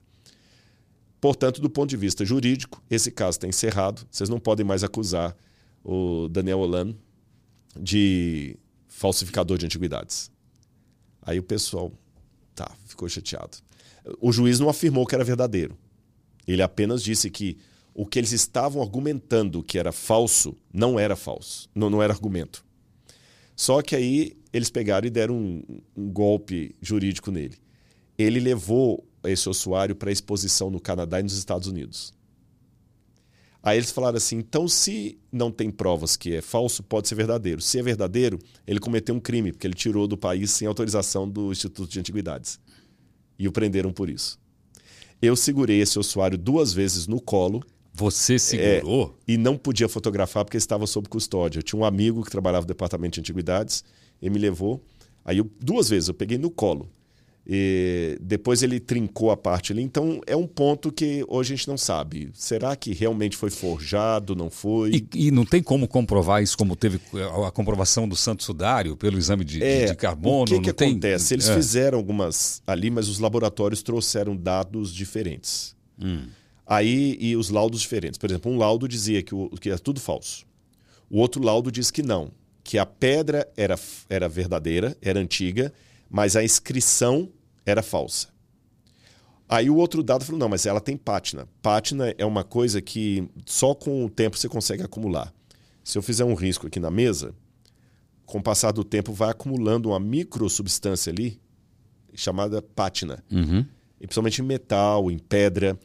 E no futuro eles conseguem com o microscópio olhar se há acúmulo de pátina ali. E pelo acúmulo de pátina eu sei se aquela inscrição é antiga ou se ela é falsa. Aí depois já sai um terceiro laudo, que a metade da inscrição era verdadeira, quando dizia Tiago, filho de José. A parte irmão de Jesus foi acrescentado. Foi acrescentado, né? Então, isso pelo laudo. Pelo laudo. E aí parou. Ninguém mais mexeu com isso. O próprio dono ah, ficou, foi um negócio para a imprensa. Aí deixou. Então hoje é uma, é uma peça que eu coloco, não posso afirmar nem desafirmar, mas coloquei aqui no bolso. E isso pode acontecer com as novas descobertas também? Sim, sim. Porque muito... quem não acredita vai sempre querer provar o contrário. Exatamente. E quem acredita e encontrou vai, vai defender o seu achado? Não, claro. Tem uma, tem uma historinha que eles contam é. que uma vez no, na, na Índia, um sujeito estava reverenciando as águas do rio Ganges. Aí um amigo chegou e falou com ele: Rapaz, não fica mergulhando aí não, que esse rio está sujo, poluído. Ele falou: Não está, aqui é o rio sagrado. Aí o amigo ficou chateado, porque ele não aceitava, pegou umas gotas do rio, colocou no microscópio e mostrou para ele. Quando ele colocou o olho e viu as águas completamente poluídas, desgostoso com a realidade, ele quebrou o microscópio e continuou mergulhando. Essa anedota contada parece coisa assim: ah, é o crente versus o cientista. Mas no mundo da ciência também existem muitos quebrando o microscópio, porque as evidências estão indo na contramão daquilo que ele defende em sala de aula na tese dele. Todo cientista é ateu ou não? Não, não. Ao contrário. A maior parte dos cientistas hoje não são ateus. Na verdade, hoje a academia é, é lógico que os dados variam de país para país. Se você for em países como a Finlândia, é, Suécia, você vai ter um número maior de ateus. Mas se eu pegar o, o, o, montante global, a maior parte dos cientistas da área de biologia, química, física não são ateus. Eles podem não subscrever a Bíblia, podem não ser religiosos conservadores, mas eles não são ateus acreditam em alguma coisa. Alguma coisa. Nem por, agnósticos, não acreditam em Deus. Acreditam em Deus. Acreditam em Deus. Porque o começo do universo é bastante contraditório, né? Sim. como começou tudo? Sim. Como começou tudo? Essa é a pergunta de a pergunta de um milhão de dólares. Como tudo começou? É. Porque eu sou muito ignorante nisso, porque eu fui ler tempos depois a, a sequência que veio, é, é, o Big Bang, né? Aí criou, aí depois com o tempo aquelas as, as micropartículas, micropartículas. Depois veio é, os dinossauros, aí viveram não sei quantos anos e viveram acho que quase 200 anos, 190 anos. 4. É. alguma coisa, bilhões de é. existência da Terra, os dinossauros. 200, 190, é, porque foram extintos. Essa área não é minha, viu? Deixando claro, é, isso é paleontologia. E, é, então, daí depois o, o, o, o ser humano surgiu o ser humano não, o primeiro homem primeiro, que é. É, surgiu 65 milhões de anos. Aí vem o Ramaptecos, é. depois vem Australop... não, depois do Ramaptecos vem o Drioptecos, depois vem o aferenses, não sei o que é aferense, depois vem o Australopithecus, Homo erectus, Homo sapiens, eu não lembro de cor, mesmo porque acho que nem os biólogos sabem, porque eles sempre mudam essa, essa genealogia aí. Tem época que o Australopithecus, que o, por exemplo, que o, o Neandertal entra na, na, na, na genealogia humana, tem hora que ele sai, tem hora que ele volta, tem hora que ele fica do lado. E, e, eu até explico, isso não é muito a minha área. Eu, até quando o pessoal às vezes confunde Sim. um pouco a arqueologia. Sim, com, com a. Eu falo, olha, eu sou Indiana Jones. Jurassic Park é outro departamento. Dinossauro não é comigo, não. fósseis. Às vezes eu digo, oh, que legal, quer te mostrar uns fósseis que eu tenho aqui. Você pode dizer o que, que é? Pra mim é uma pedra. Só isso. Pra mim é uma pedra. Meu negócio é outro. Meu negócio é outro, viu? Eu prefiro trabalhar com a história mais recente, que já dá muito trabalho. Já dá muito trabalho. Então, o, o, o Big Bang, já que era muito a sua área, mas foi assim que surgiu. Dizem que foi assim que surgiu tudo. É, mas isso não é bíblico. Sim e não. Vamos, é. vamos por partes. É. É, o, o, correto, e como eu falei, isso aqui eu estou aprendendo com os outros da tá. área. É, existem modelos. Modelos é, é, é, o, é o nome mais acertado para falar sobre a origem de todas as coisas. Modelos. São hipóteses que são levantadas a partir de indícios, a partir do que vem, uhum. mas não é aquela técnica laboratorial, porque você não tem como falsear isso, você não tem como levar em laboratório o experimento e repetir a criação do universo. É diferente de falar assim: a água a 100 graus, se não me engano, ferve. Se alguém duvidar disso, é simples. É pegar isso aqui e colocar. Lá, viu, viu? Pronto. Em ambiente controlado, você Pronto. prova, né? Sim. O remédio do laboratório. Esse remédio aqui combate a hepatite C. Como é que você sabe? Não, porque a gente já colocou lá no microscópio, combate o vírus tal. A gente viu, okay. tá aqui. Mas há coisas que nós não temos como repetir, replicar o modelo. Então você cria modelos. E esses modelos são usados para descrever o que pode ter acontecido. Hoje, a rigor, mas repito, eu não sou a melhor pessoa para responder isso. É, tem a, o meu amigo Sérgio Sacani pode falar muito melhor, viu? O Jaime também e outros mais, o Marcos Erbelin. É, existem modelos variados, o Big Bang é um deles, não é o okay. único. Pode ser o mais famoso, o mais conhecido, o mais popular, mas o Big Bang não é o único modelo que se tem para o surgimento de todas as coisas. Há alguns especialistas que defendem o Big Bang, Há outros que o colocam como uma hipótese e há especialistas que detonam com o Big Bang, falam que é a maior asneira acadêmica. E todos os três, tanto os que defendem como os que colocam como provável, como os que detonam o Big Bang, todos eles são pessoas com PhD, artigos publicados, científicos, etc, etc. Bom deixar isso claro. Contraria o texto bíblico? Não necessariamente, porque a Bíblia não entra nesse mérito. A Bíblia simplesmente se limita a dizer: no princípio criou Deus o céu e a terra. E como é que foi que Deus criou no princípio? Tá certo? Haja luz e houve luz. E viu Deus que a luz era boa e fiz Deus visão entre a luz e as trevas. Não poderia ser aquela faísca inicial, aquele boom que deu origem a tudo, pensando no modelo do Big Bang? Por que não? É, a bem da verdade, você vai ter alguns teólogos que pensam que o universo, tudo veio surgir em poucos milhares de anos, então isso aí estaria contra a Bíblia. Outros pensam que não, que a Bíblia não fala quando o universo surgiu. E até a noção de tempo ela é variável no universo. O dia da Terra não equivale ao dia de Júpiter. Né? E, e, e o próprio Einstein dizia que o tempo é relativo, a partir da velocidade da luz, o tempo ele dá curvas, o tempo pode ficar curvo, curvilíneo, o tempo é relativo.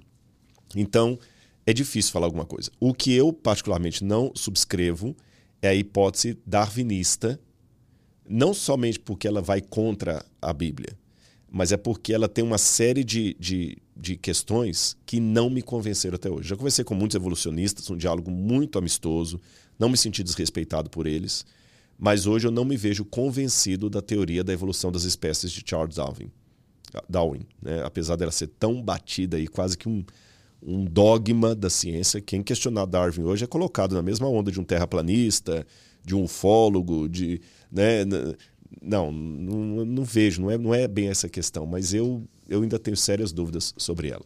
E com relação à Bíblia, por mais fantasiosa que pareça ser a narrativa de Gênesis, como cristão, eu tenho que dizer que se eu estou acreditando na fantasia, eu estou em boa companhia, porque Jesus lidava com esse relato como sendo histórico e não como sendo uma metáfora.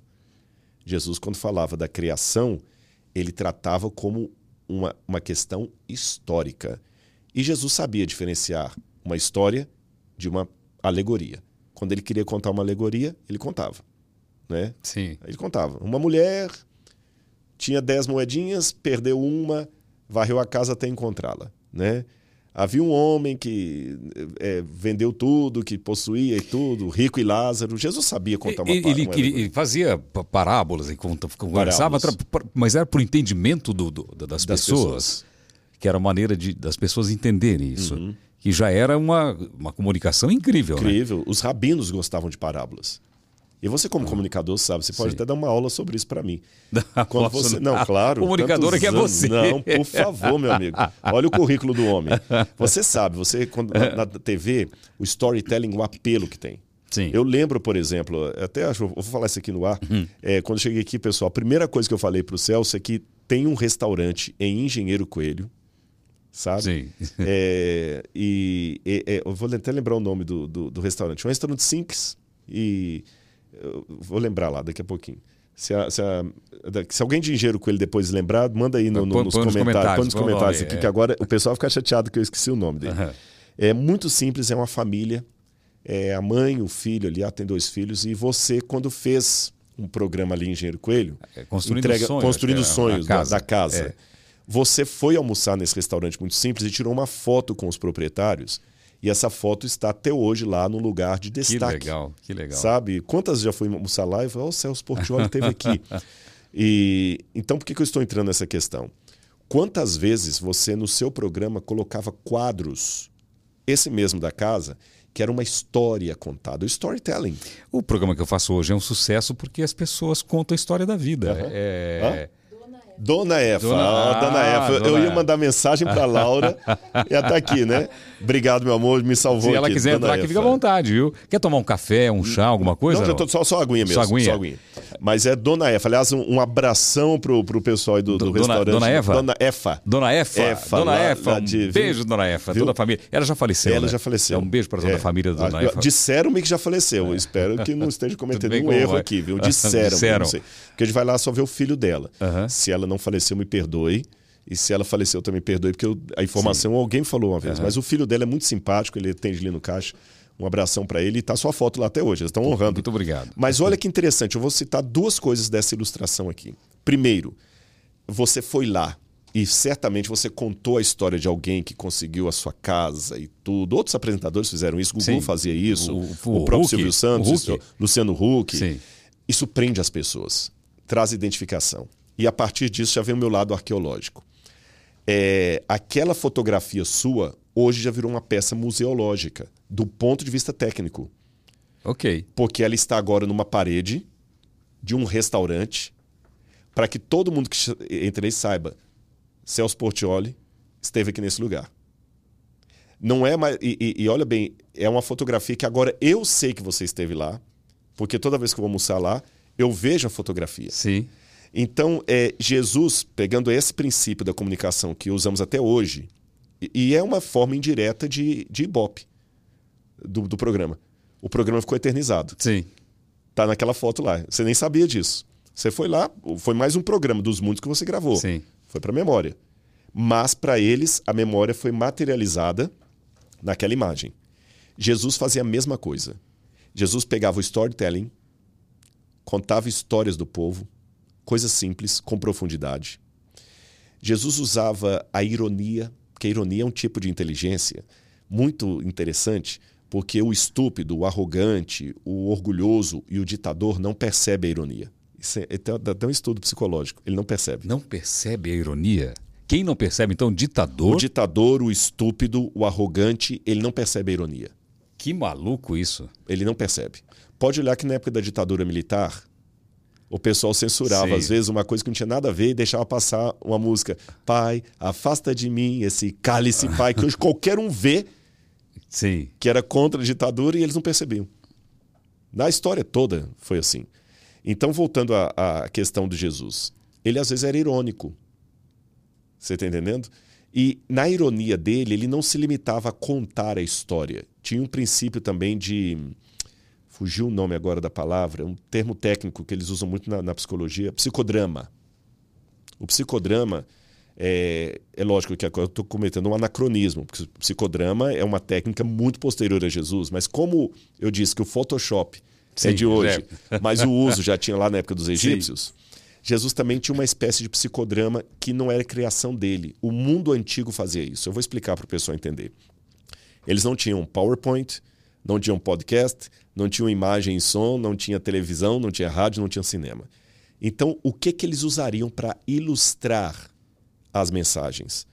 O teatro. E quando eu falo teatro, não estou falando do teatro formal grego. Eu estou falando de encenações que faziam parte do dia a dia. Até hoje no Oriente Médio, assim, você deve ter visto isso lá em, em Israel. É, por exemplo, nós somos muito amigos, mas você traiu a minha amizade. Aí eu pego o meu manto e rasgo. Na vista de todos. Eu não preciso falar nada. Todo mundo percebeu. Isso foi uma parábola. Naquele rasgo ali foi tão forte, foi tão impacto que é como se fosse aquela música para começar a peça. Sim. Tum, você fica até assim, né? Respeitável público, daquele, né? Uhum. Então todo mundo entendeu. Jesus, quando a mulher estava ali no, no pátio do templo, num lugar que tinha um pouquinho de areia, o pessoal, mestre, essa mulher foi apanhada em flagrante adultério, tu pois que dizes? Ele não falava nada. Ele só sentou e começou a escrever com o dedo no chão. O senhor não vai falar nada? Ele só ficou escrevendo. Aquilo era um ato profético. Era, um, era um, uma, um, uma dramaturgia que ele estava fazendo ali. Alguns pensam que ali Jesus estava escrevendo os pecados daqueles homens. Porque quando ele levanta, ele falou assim: ó, quem não tiver pecado, atire a primeira pedra. Então, essas parábolas de Jesus era a maneira mais didática que ele tinha de ensinar coisas profundas, partindo do conhecido para o desconhecido, usando a linguagem do povo. Por isso que programas como o que você fazia, e você falou do outro, eu estou mencionando é. esse da casa uhum. lá, é, você dá uma aula de sociologia que a, a senhorinha que, que fez a escola primária entende. Você está falando as mesmas coisas que Emily Durkheim falaria. Só que numa linguagem que ela pode entender, porque você está contando uma história parecida com a dela, de alguém que perdeu a casa na enchente, Exatamente foi lá e construiu. Você está é. ensinando solidariedade, você está ensinando tudo, tal, tal. É a mesma coisa que está nos tratados sociológicos, só que de uma forma que o povo consegue entender. É, eu, eu digo que o sucesso do programa hoje é, é, é, são as histórias e a identificação do público. O cara se vê ali. Fala, essa história igual a minha. E ele está vencendo, gera até uma esperança, né? Uhum. De, de, da pessoa vencer também. E ninguém entende, às vezes, o sucesso do programa, mas eu tenho claro para mim que é exatamente isso aí que você disse. Você tem essa, você tem essa, essa visão, uhum. essa compreensão do que é, o, que é o programa e por que funciona, é. né? E esse é o desafio até acadêmico. Ah. É pegar o que a gente estuda na academia, usar a linguagem jornalística e comunicativa que vocês têm e fazer isso chegar no povo de uma maneira que eles entendam. Entendi. Agora, Jesus, muitas profecias já falavam dele. Uhum. De repente ele surge. Uhum. Já te perguntaram? Não é um cara inteligente que viu todas as profecias e falou: vou me encaixar nessa e você é o cara? Poderia ser. Mas como é que ele poderia fazer milagres, fazer milagres ou profecias posteriores à sua morte? Ah. Dos milagres, o próprio Flávio Josefo, que era inimigo do cristianismo, admitiu. Bico, eu adoro beber água no Não. bico, já é beber no bico aqui. E é bom. E é bom beber no bico mesmo. é bom. Já ia beber no bico. Mas o, o, o, o próprio Flávio Josefo dizia que ele fazia feitos extraordinários. Hum. E ele foi acusado até de bruxaria, de feitiçaria. Então ele fazia coisas realmente fora da curva. Mas vamos falar das profecias posteriores à morte dele. Você esteve lá em Israel. Sim. E você subiu ao Monte das Oliveiras. Sim. Então eu vou, eu vou contar uma coisa aqui que você viu e o pessoal em casa vai imaginar e se der uma gugada vai achar na internet. Lá você viu do alto do Monte das Oliveiras, aquele cúpula dourada que nós já falamos aqui, que é o Domo da Rocha, a mesquita de Al-Aqsa do lado, aquela esplanada ali do alto do monte. E você vê que na, nas muralhas tem uma porta que está fechada. Está fechada. É interessante que essa porta ela era uma porta que ela foi construída na época de Salomão. Não essa, a que está embaixo dela. Porque o muro é o seguinte: você tem um muro aqui, e aqui em cima está o muro do século XVI, da época otomana. Mas o muro da época de Jesus está aqui. Então, na época otomana, eles construíram uma porta no mesmo lugar de uma outra porta que estava aqui embaixo. Essa porta que está embaixo data da época de Salomão e foi reformada por Herodes. E na época de Salomão, em 587 a.C., a época da destruição do primeiro templo, o profeta Ezequiel teve uma visão. Ele viu essa porta fechada. Está em Ezequiel capítulo 44, versículos 1 em diante. Diz assim o texto bíblico: Então o homem me fez voltar para o caminho exterior do santuário que dá para o oriente, e a porta estava fechada. Isso deve ter trazido um, um caos no, no, no, profeta, porque essa porta oriental era, na tradição judaica, a porta por onde o Messias entraria em Israel. Ela é chamada em hebraico de Shar Rarachmin. Eles estão esperando. Estão esperando. E ele tem que entrar pela porta dourada, pela porta oriental. Só que, se ela estava fechada, então ele não vai vir. Mas a profecia continua: esta porta permanecerá fechada ninguém entrará por ela, porque o Senhor Deus de Israel passou por ela, por isso permanecerá fechada. Cristo passou por essa porta, proclamando-se o Rei de Israel, quando ele desceu do Monte das Oliveiras, vindo com uma comitiva atrás, é, é, é, gritando: Osana ao filho de Davi, Baru Ratá Bechem Adonai, bendito o que vem em nome do Senhor.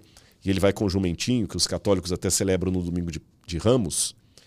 Jesus passa por essa porta e ele entra no templo. Ele passou por ali como a profecia falou. Depois que Jesus passou, essa porta foi fechada pelos romanos. Lembra que eu falei que foi destruído? Sim. Ninguém mais entrou por ali. E quando os muçulmanos construíram o muro por cima e foram fazer uma nova porta para dar acesso direto ao templo, Suleimão Magnífico recebeu dos colegas essa informação. Olha, o Messias dos judeus vai vir por aqui. Falar, ah, é? Então, para impedir que essa profecia cumpra, feche essa porta de tijolos de cima a baixo, como você viu fechada, e tá com o cemitério aqui na frente. Tem o cemitério. Para que o Messias não passe. Só que em fazendo isso, ele cumpriu a profecia mais ainda. Porque hoje você não consegue ver a porta que está embaixo, mas você vê o monumento que foi colocado em cima. Como é que Jesus podia fazer um prognóstico de algo que ia acontecer depois da, da morte dele. Jesus também falou: E será pregado esse evangelho do reino em todo o mundo, em testemunho a todas as nações. E então virá o fim. Mateus 24, verso 14. O que, que eu estou falando aqui agora? Dois mil anos depois, do nome dele. É, sabe, é, Jesus percorreu o mundo. E não somente isso, ele falou de outras profecias também da vinda de falsos é, cristos, falsos profetas é, o levantamento de tormentas, de guerras, de terremotos, de crises. Tudo isso está acontecendo, guerra, tormenta tal. E os falsos profetas? Também. Mas como que a gente Mas vai muito... saber quem é falso profeta? Aí, aí, aí, aí tem... Boa, boa. Uma vez no Gugu, uhum. é, o... eles levaram uma coisa interessante lá no programa dele. Eu lembro que eles levaram várias bolsas cari... caríssimas, né? Louis Vuitton, essas Gucci da vida e levaram algumas, algumas falsas feitas na 25 de março. E o especialista tinha que falar. E muitas falam assim: isso aqui é falsa. É tudo igual, tudo igual. Não, não é não. Olha aqui, ela aparenta ser, mas a qualidade não é a mesma. Olha o tipo do tecido. Então, o falso, a característica do falso é que ele é sempre uma marca, uma, uma falsificação, uma cópia barata. Então, a primeira coisa que eu tenho que olhar não são as semelhanças, são as diferenças.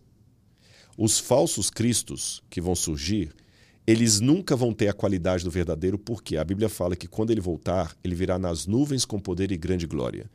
Todo olho o verá. Nenhum desses até hoje veio nas nuvens com poder e grande glória. O Henri Cristo, por exemplo, ele uma vez ele falou no programa do Ratinho, é, o pessoal perguntou por que, que você vem, só anda de avião para cima e para baixo? Para cumprir a vontade do meu pai. Porque lá diz assim: eis que vem com as nuvens. Não, mas não é bem isso, Henrique Cristo. Pô, sabe, ele é muito inteligente, ele é genial, aquele sujeito.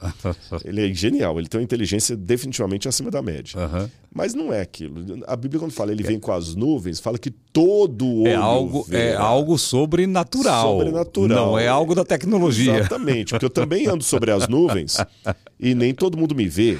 Então ele vem com seu poder, com um grande clangor de trombetas.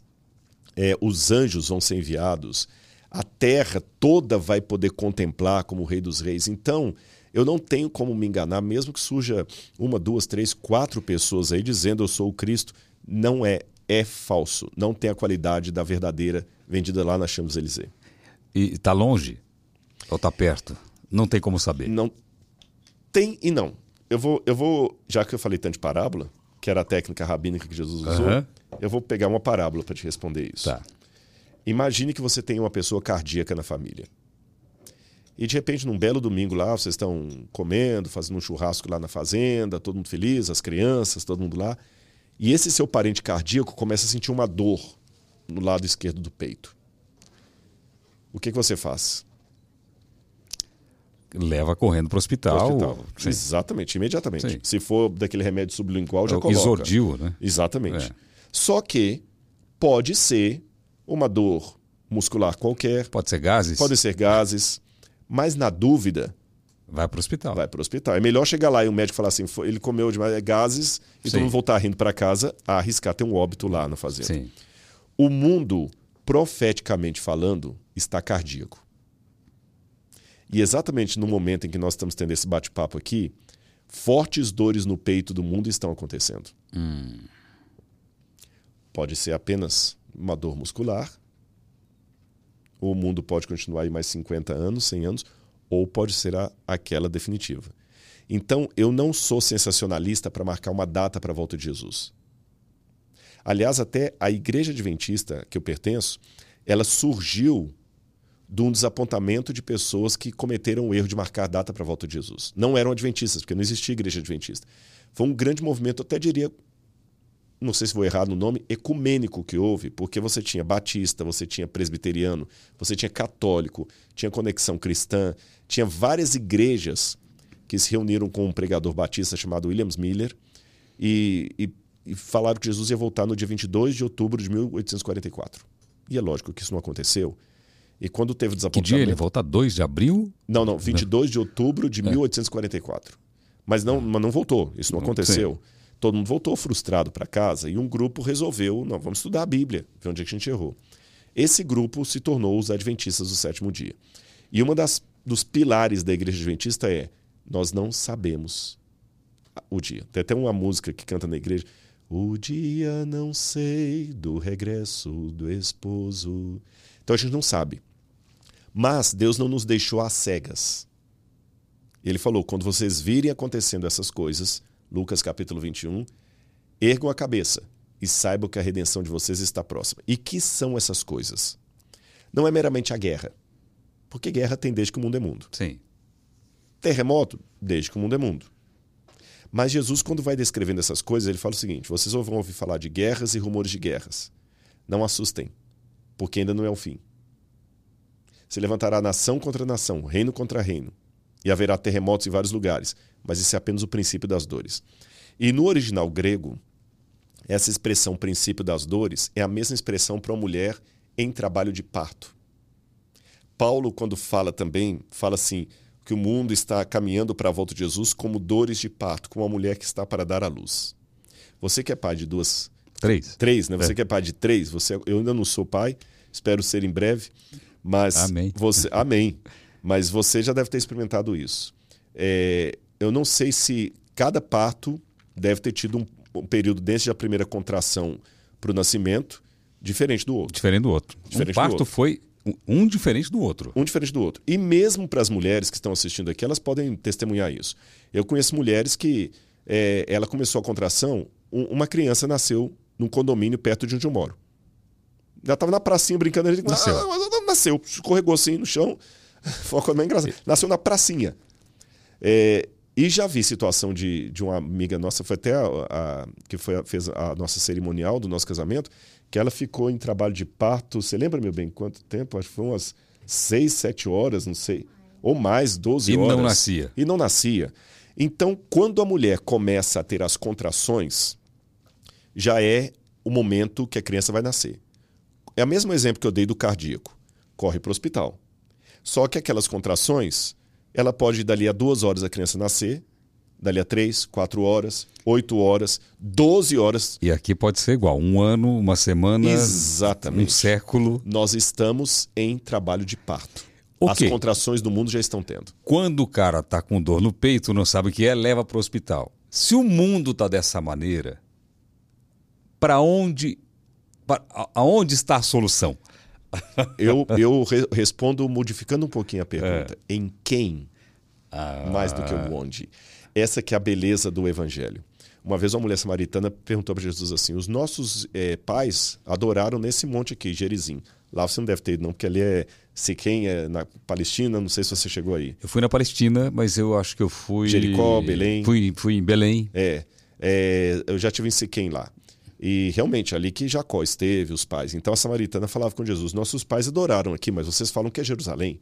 E Jesus respondeu para ela: Chegará o dia em que os verdadeiros adoradores adorarão ao, Deus, ao Pai em espírito e em verdade. Ou seja, é, Deus ele está em todo lugar esperando por, pela sua onipresença. É, então não é para onde eu correrei, mas para quem eu correrei, para Ele. Tendo uma, uma amizade sincera com Deus, amando a Deus acima de todas as coisas e ao próximo como a mim mesmo. Mesmo porque, Celso, eu nunca posso afirmar, não quero morrer estou amando a vida que eu tenho. Mas eu nunca posso afirmar que esse não vai ser o meu último podcast, a gente nunca sabe. Eu sempre digo isso. A gente nunca sabe. Então eu tenho que estar sempre preparado, não por medo, por saudade. Saudade dele, que ele venha. Eu sempre, a Laura é testemunha, a gente faz oração, você falou, Senhor, quanto tempo falta para a gente esperar o Senhor? Quanto tempo, Senhor? Volta, Senhor. E olha que eu não posso reclamar da vida que eu estou tendo.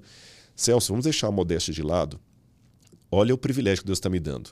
Eu chego a alguém famoso como você e já me conhece. Eu tenho que agradecer muito a vida que eu tenho. Para um glória de Deus. Não estou sendo. Te conhece e é teu fã. Puxa, obrigado. Mas apesar de eu ter essa vida tão feliz, Sim. Eu sei que a eternidade não é aqui. Eu não quero ter criança e leucemia conjugada na mesma sentença. Então, vamos agora. Eu, eu, minha cabeça está explodindo de perguntas. Mas eu espero aqui. que eu esteja sendo didático. Não, tá, tá lógico, muito. É, primeiro lugar, como que você vê Deus. Porque cada um tem dentro de você uma imagem, uma imagem uhum. ou alguma coisa. Como que você vê Deus? Olha, um, um antigo escritor grego é. dizia o seguinte: É, se, os, se os animais tivessem deuses e pudessem pintar é. seus deuses, os cavalos pintariam Deus como cavalos, os, os é, bois pintariam Deus como boi. Quer dizer, uhum. quer dizer que Deus é uma imagem, era uma crítica aos deuses do Olimpo, uhum. é, porque diziam que. Estou querendo lembrar agora o nome do, do, do, autor grego que falou isso, daqui a pouquinho vem. É, Dizia-se que Deus é apenas um fruto da nossa imaginação. E realmente, quem pode dizer que Deus não é apenas um reflexo daquilo que eu quero? E assim foi no paganismo. Se você pegar Zeus, Zeus é apenas um espelho da humanidade que o produziu. É, Osíris é apenas um espelho do ideal é, egípcio, do ideal grego, dos romanos, Júpiter, né? Mas com a Bíblia não acontece isso. Por qual razão? Em primeiro lugar, porque o Deus que apresenta na Bíblia, ele é inominável, indescritível, inimaginável. E eu vou sair da Bíblia para entrar na filosofia. Então, para começar a dizer quem é Deus para mim, deixe-me dizer o que ele não é. O Santo Tomás de Aquino dizia que Deus é tão grandioso, tão grandioso, que a teologia só fala do que ele não é, porque o que Deus é em essência ninguém sabe. Está lá na Suma Teológica de Santo Tomás de Aquino. É, imagine que o universo ele tem um, um diâmetro. Eu esqueci quantos milhões de anos-luz que é o tamanho do universo. Mas o universo ele tem limites. É, ele é, tem, é finito, ele é então. é finito. Finito, ok. Finito. Uhum. Deus está acima do universo. Uau! Então não existe nenhum espaço que caiba Deus. É, Deus não duela com sua vontade. Deus tem um tempo próprio dele, que não é necessariamente o tempo humano. No tempo não, de Deus. Ele não teve princípio nem terá fim. Deus não sabe, Deus não aprende nada. Deus sabe tudo. Deus não raciocina, Deus sabe. Raciocinar e chegar a uma conclusão. Deus em si mesmo se basta. Não existe nada na natureza que se compare a ele. Por isso que a Bíblia fala: vocês não vão fazer imagem de mim. Não vão fazer imagem, porque vocês não sabem como eu sou. Eu sou grande demais. Só que esse Deus que é tão grandioso, tão inimaginável, tão tudo para ter produzido o universo, ele precisa ser conhecido. Aí tem um paradoxo. Jesus falou: a vida eterna é essa, que te conheçam a ti, Deus único e verdadeiro, e a Jesus Cristo a quem enviaste. Mas se Deus é incognoscível, como é que eu posso conhecê-lo? Pior, eu preciso conhecê-lo para ser salvo. Você mesmo perguntou qual a imagem que você tem dele. Como eu posso ter a imagem de alguém que é indescritível, que está acima de tudo, que não tem nada na natureza que eu possa pegar por parâmetro? Aí a Bíblia mostra uma, um, uma, um movimento desse Deus que é lindo. Lutero fazia uma diferença entre, em latim, ele escrevia o Deus absconditus e o Deus revelatus. O Deus absconditus é Deus na sua essência. Ninguém se assemelha a ele. Ninguém pode imaginá-lo. Ele não tem falta de nada. O Deus revelatus é aquele Deus que ele se diminui para ficar no meu nível, de modo que, mantendo a serenidade e a grandeza de um Deus, o caráter de um Deus, ele fica pequeno bastante para que eu possa abraçá-lo. Esse é o movimento da revelação. E o Lutero, já que eu citei, ele continua dizendo que os homens o Calvino também falou um pouco sobre isso nas institutas da, da teologia cristã. É que os homens usam uma máscara para esconder o rosto. Deus é o único que coloca uma máscara para revelar o rosto. A máscara que oculta o rosto humano Sim. revela o rosto de Deus. E essa máscara foi uma diminuição que Deus fez de si mesmo para que nós pudéssemos entendê-lo. Aí agora eu já saio da, da teologia judaica para entrar na teologia cristã. E como foi esse movimento? Paulo, o apóstolo Paulo, quando escreveu ali a, a sua epístola aos Colossenses, ele fala: tenham em vocês o mesmo, aos Filipenses, tenham em vocês os, o mesmo sentimento que houve também em Cristo Jesus. Porque ele, existindo na forma de Deus, não ficou agarrado ao fato de ser Deus. Antes, a si mesmo se esvaziou, assumindo a forma de servo e vindo viver em, no nosso meio. Isso é fantástico. Essa palavra esvaziou em grego é kenosis. É como se você literalmente pega essa garrafa e você joga água aqui, olha.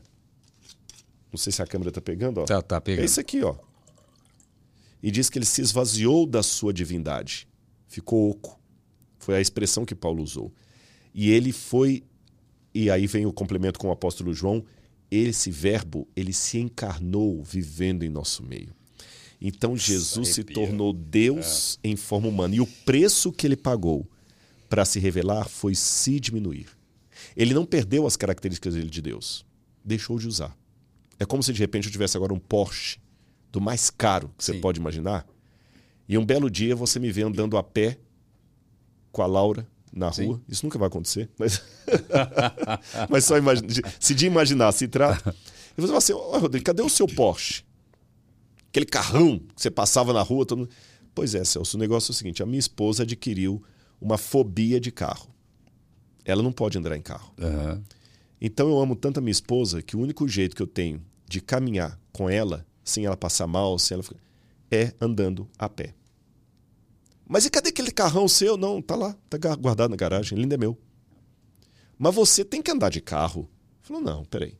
Se eu sou obrigado a andar de carro porque eu tenho carro, o carro é que é meu dono, não eu que sou dono dele. Se eu sou dono, eu sou dono bastante para usá-lo ou não usá-lo. E sou dono bastante para, por amor à Laura, eu deixar o conforto de um automóvel Sim. E andar a pé no sol quente para andar do lado dela.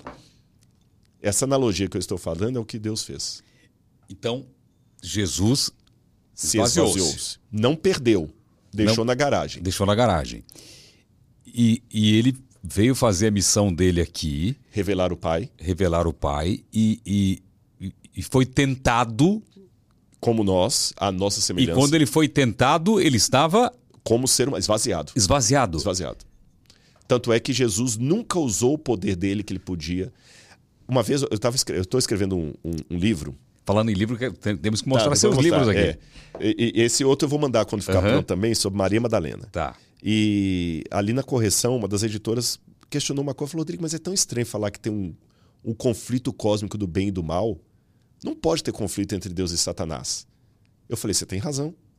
Num aspecto você tem razão, porque Deus é tão poderoso que se, se Deus lutasse com o diabo usando as forças de Deus, não teria luta teria massacre. Imagina o Mike Tyson. A, a... Eu e o Mike Tyson. Pronto. Não, vou, vou piorar, você ainda é forte. Vou pegar assim, uma criancinha de dois anos e o Mike Tyson. Não teria batalha. Vamos ver a, a luta hoje. Mike Tyson versus um menino de dois anos. Não tem. Vai ter um massacre. Sim. A menos que o Mike Tyson se torne um menino de dois anos. Porque Deus não luta com o diabo usando a força dele. Ele usa o caráter dele. Porque se ele usasse a força, não teria conflito. É isso que eu quero dizer. Muita gente vai se chocar eu falando, não, mas eu, eu sempre pensava que é o poder de Deus que vence o diabo. Sim, é o poder de Deus. Mas já parou para pensar que se Deus usasse o poder dele, a, a, a luta nem começaria? Se Deus usasse a, o poder dele contra o diabo, a luta nem começaria. Não, e outra coisa, se usasse o poder, como que a gente enfrentaria o o dito cujo. O dito cujo. Exatamente. Então o que, que Deus faz? É. Deus vence ao, ao diabo, em primeiro lugar, com o seu caráter. Mais do que com a sua força, no sentido de uh, o poder Jedi. Tem gente que pensa na força de Deus como poder Jedi. Sim. É o seu caráter.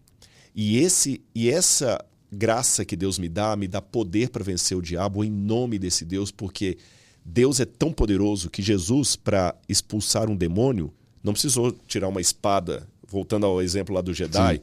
Tum, aí o diabo saiu correndo com a da espada. Jesus falou assim: sai dele agora.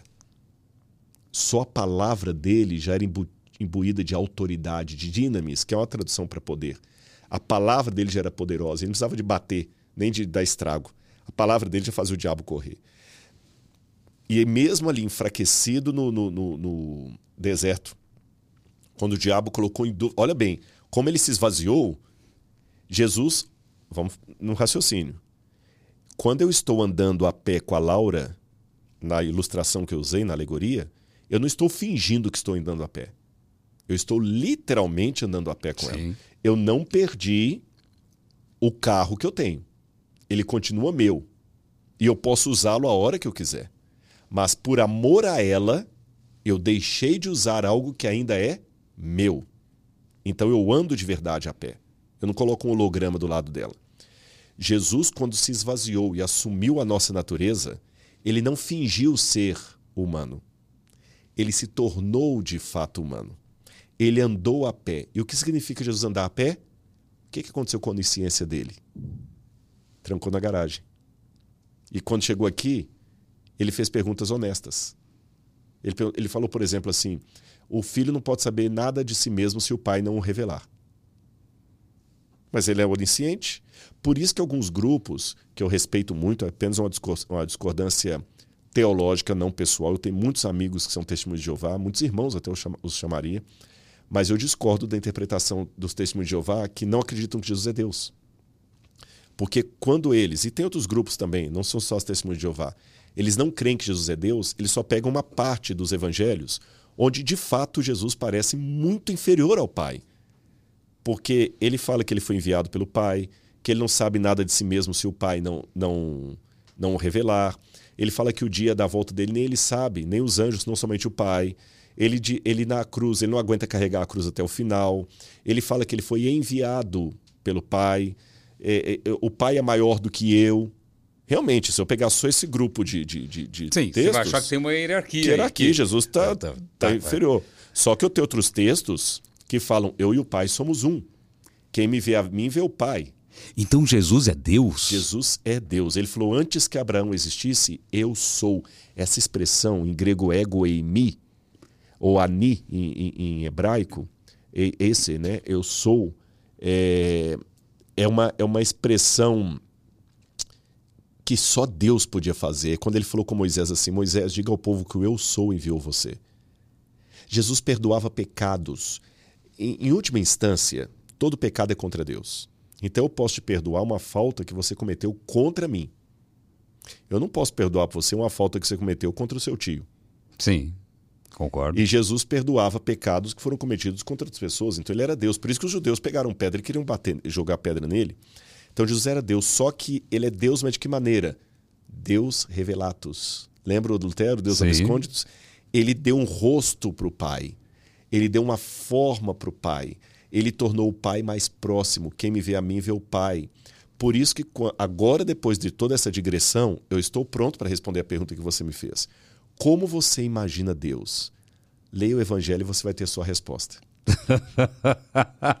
Bom, agora, se você fosse Deus, uhum. usando a sua sabedoria, sabe tudo, como você vendo tantos descrentes, tantos ali, como que você faria para que as pessoas acreditassem em você? Talvez uhum. essa foi a melhor maneira. Sim. Manda o filho. Manda o filho. Filho que sou eu. Sou eu, que represento o pai. Porque a trindade são três pessoas: o pai, o filho e o Espírito Santo. Sim. E não adianta tentar fazer uma comparação igual o sol que tem o calor. Porque o três da trindade não é o três da matemática. Porque é o 3 da matemática, eu posso acrescentar 1 vira, vira 4. Sim. Eu posso multiplicar por 2 vira 6. O 3 da Trindade é um 3 divino, é um número que você não faz operações matemáticas com ele. Por isso que Deus é um único Deus em três pessoas. Não tem como entender isso. Não tem como entender. E eu tenho pela, pela revelação bíblica, que a Bíblia dá essa, né? o Pai, o Filho e o Espírito Santo. Agora, você falou como é que eu faria. Eu vou contar uma história. Aprendi com Jesus, as parábolas. Philip Yancey, no livro O Jesus que eu nunca conheci, ele conta de um amigo que tinha um aquário. E esse amigo tinha um aquário com peixes do mar. Eu também tenho um amigo, o Beto Bulos, lá do Rio de Janeiro, que tem um aquário lá na, na ilha, lindo, lindo, com, é, é, com água do mar e só peixes do mar. Então, imagina o pH daquela água ali, a salinidade. Sim. É caríssimo manter um negócio daquele ali. E o amigo do, do autor e do Felipe Ansem tinha esse, esse aquário. Mas toda vez que ele ia trocar água limpar o aquário, colocar comida para os peixes, eles corriam dele. E ele ficava chateado com aquilo. Ele falou: Olha, rapaz, eu gosto de bicho, mas eu gosto de bicho que corresponda. claro. Porque o, o, cachorro eu faço assim, ele vem, vem, o gato, os peixes não. Eu chego ali, eles saem correndo, saem correndo, desesperados. Aí um dia ele falou com um amigo dele: Eu sei qual é o problema. Ele falou: Então qual que é o problema? Você parece Deus para eles. O peixe tem medo de você, que você é muito grande.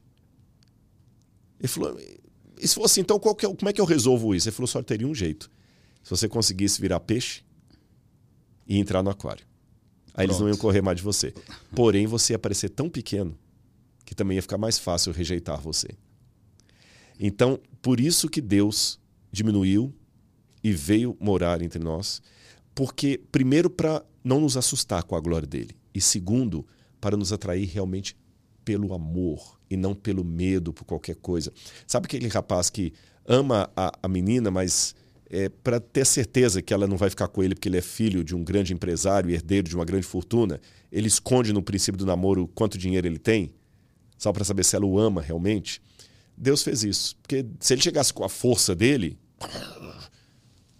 Olha, tentem me amar pelo meu caráter, não pela minha força. Se eu não usei a força para destruir Satanás, ele está aí até hoje, eu também não vou usar a força para obrigar você a me amar. Rodrigo, só um pouquinho, com licença, que agora eu vou falar da Telecena, que é a nossa parceira aqui.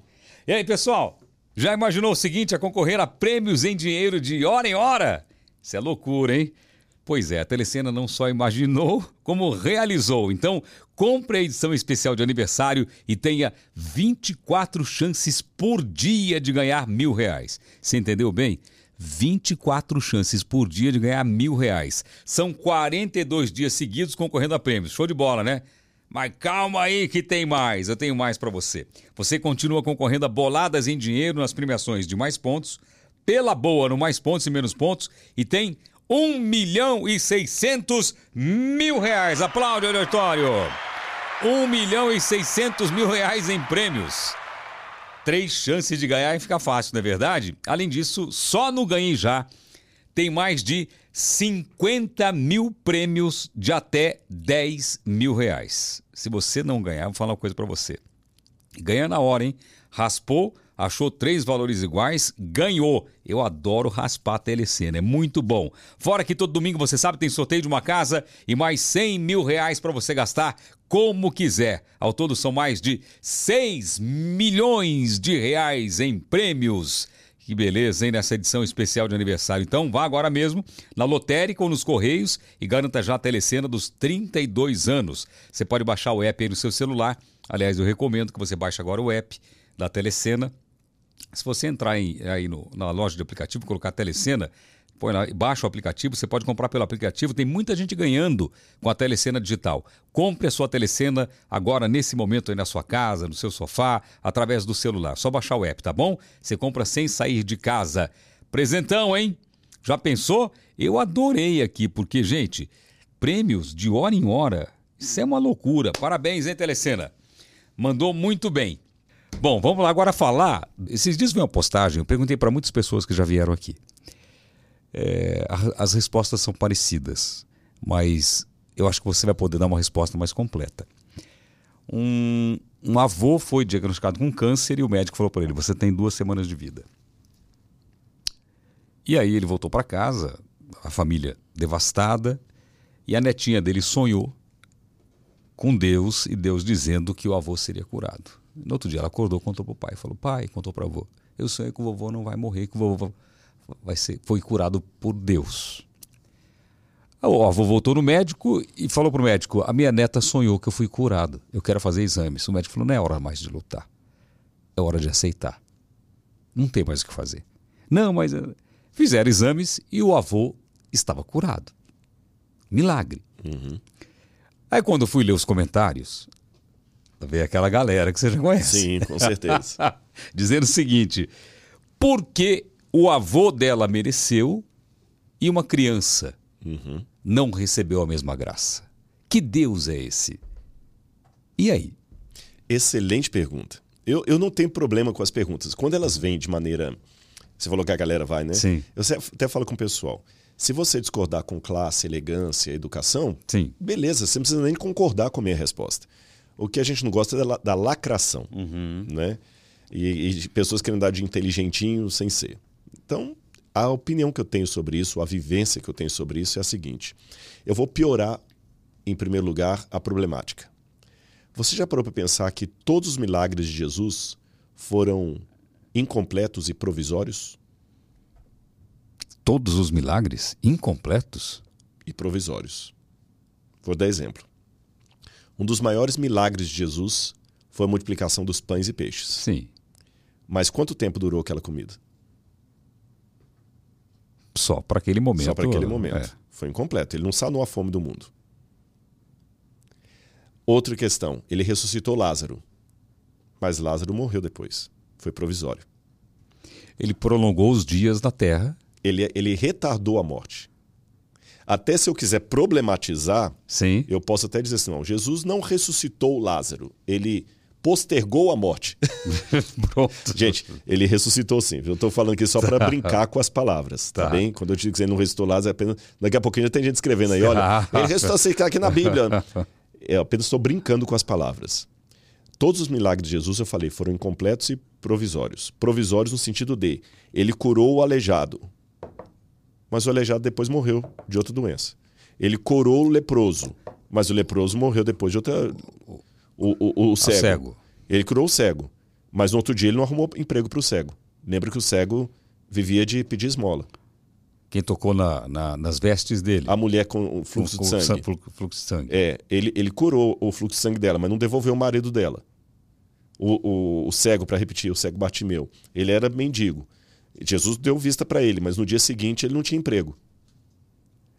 Você viu que os milagres eram provisórios e, e, e, como eu falei assim, e provisórios em que sentido? O leproso que Jesus curou, depois acabou morrendo de outra doença que Jesus não curou. Isso é interessante. Por que assim? É porque na dinâmica do grande conflito, se Deus, vou colocar as hipóteses, se Deus curasse todo mundo, não haveria necessidade do juízo final. Sim. o que é provisório se tornaria permanente.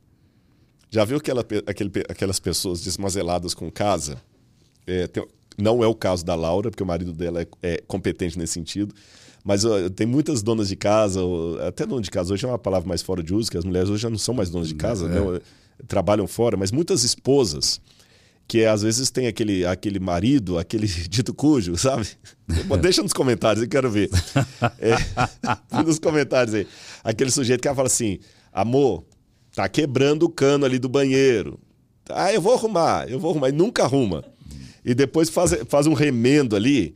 Arrumar. Esse aqui é só provisório. Gambiarra um definitiva. E aquela gambiarra fica definitiva. Sim. E, e, passando, passando. Um dia a mulher, um dia ele chega lá, ele fica bravo que a mulher mesmo chamou os pedreiros, porque o provisório virou permanente.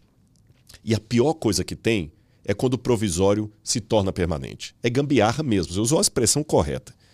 Esse mundo é provisório. Se Jesus tornar o provisório permanente, Jesus vai estar fazendo como aquele marido ele não vai estar consertando, ele vai estar apenas deixando a gambiarra. Se ele curasse todo mundo,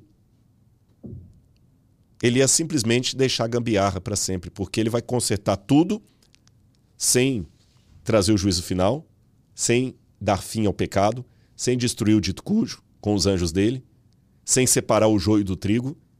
Ele vai simplesmente estar perpetuando a gambiarra. Por isso que Deus não pode curar todo mundo. Não é a hora ainda. Você não pode abrir o cano na, na, na pressão máxima, porque é gambiarra.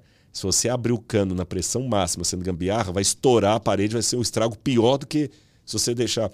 Ainda deixa o chuveiro só um pouquinho, porque ainda está na gambiarra. Mas deixa um pouquinho, porque você precisa tomar banho. Então, da mesma maneira que Deus não podia sair curando todo mundo indistintamente, ele também não podia deixar de curar ninguém, senão nós nos sentiríamos às cegas. Abandonados. Abandonados. Então Deus não cura todo mundo, porque ele não quer tornar o, o provisório permanente, mas ele também não evita curar um e outro, porque é um sinal. Olha, eu ainda estou aqui. Sabe aquela mãe que o menino está comendo? Mamãe está aqui. Mamãe está aqui. Sabe, você tem sua filha. Sim, sim. Quando é criança, não queria sim, ficar no quadro exatamente sozinho. isso. Pai, pai, pai. Pss, papai está aqui, pai está aqui, tá aqui, tá aqui. Não está te vendo, mas ouviu sua voz. Você está ali. Então, essas curas que Deus faz aqui e ali, não é porque o avô da menina mereceu mais do que o outro, porque aquela criança, Deus é injusto, que ele seleciona. É uma maneira de falar assim: papai está aqui. Não dá para acender a luz ainda, você vai dormir agora, mas e, papai E não tá seria aqui. o caso da pessoa que viu e fez esse comentário, às vezes entender isso? Uhum. É, é um recado para mim? Sim. Que, que, que o pai está aqui. O pai está aqui pai está aqui. Seria uma mudança de comportamento da pessoa. Exatamente. O pai está aqui, mas esse avô da menina, se não morrer, ele vai morrer depois de alguma outra coisa. Sim.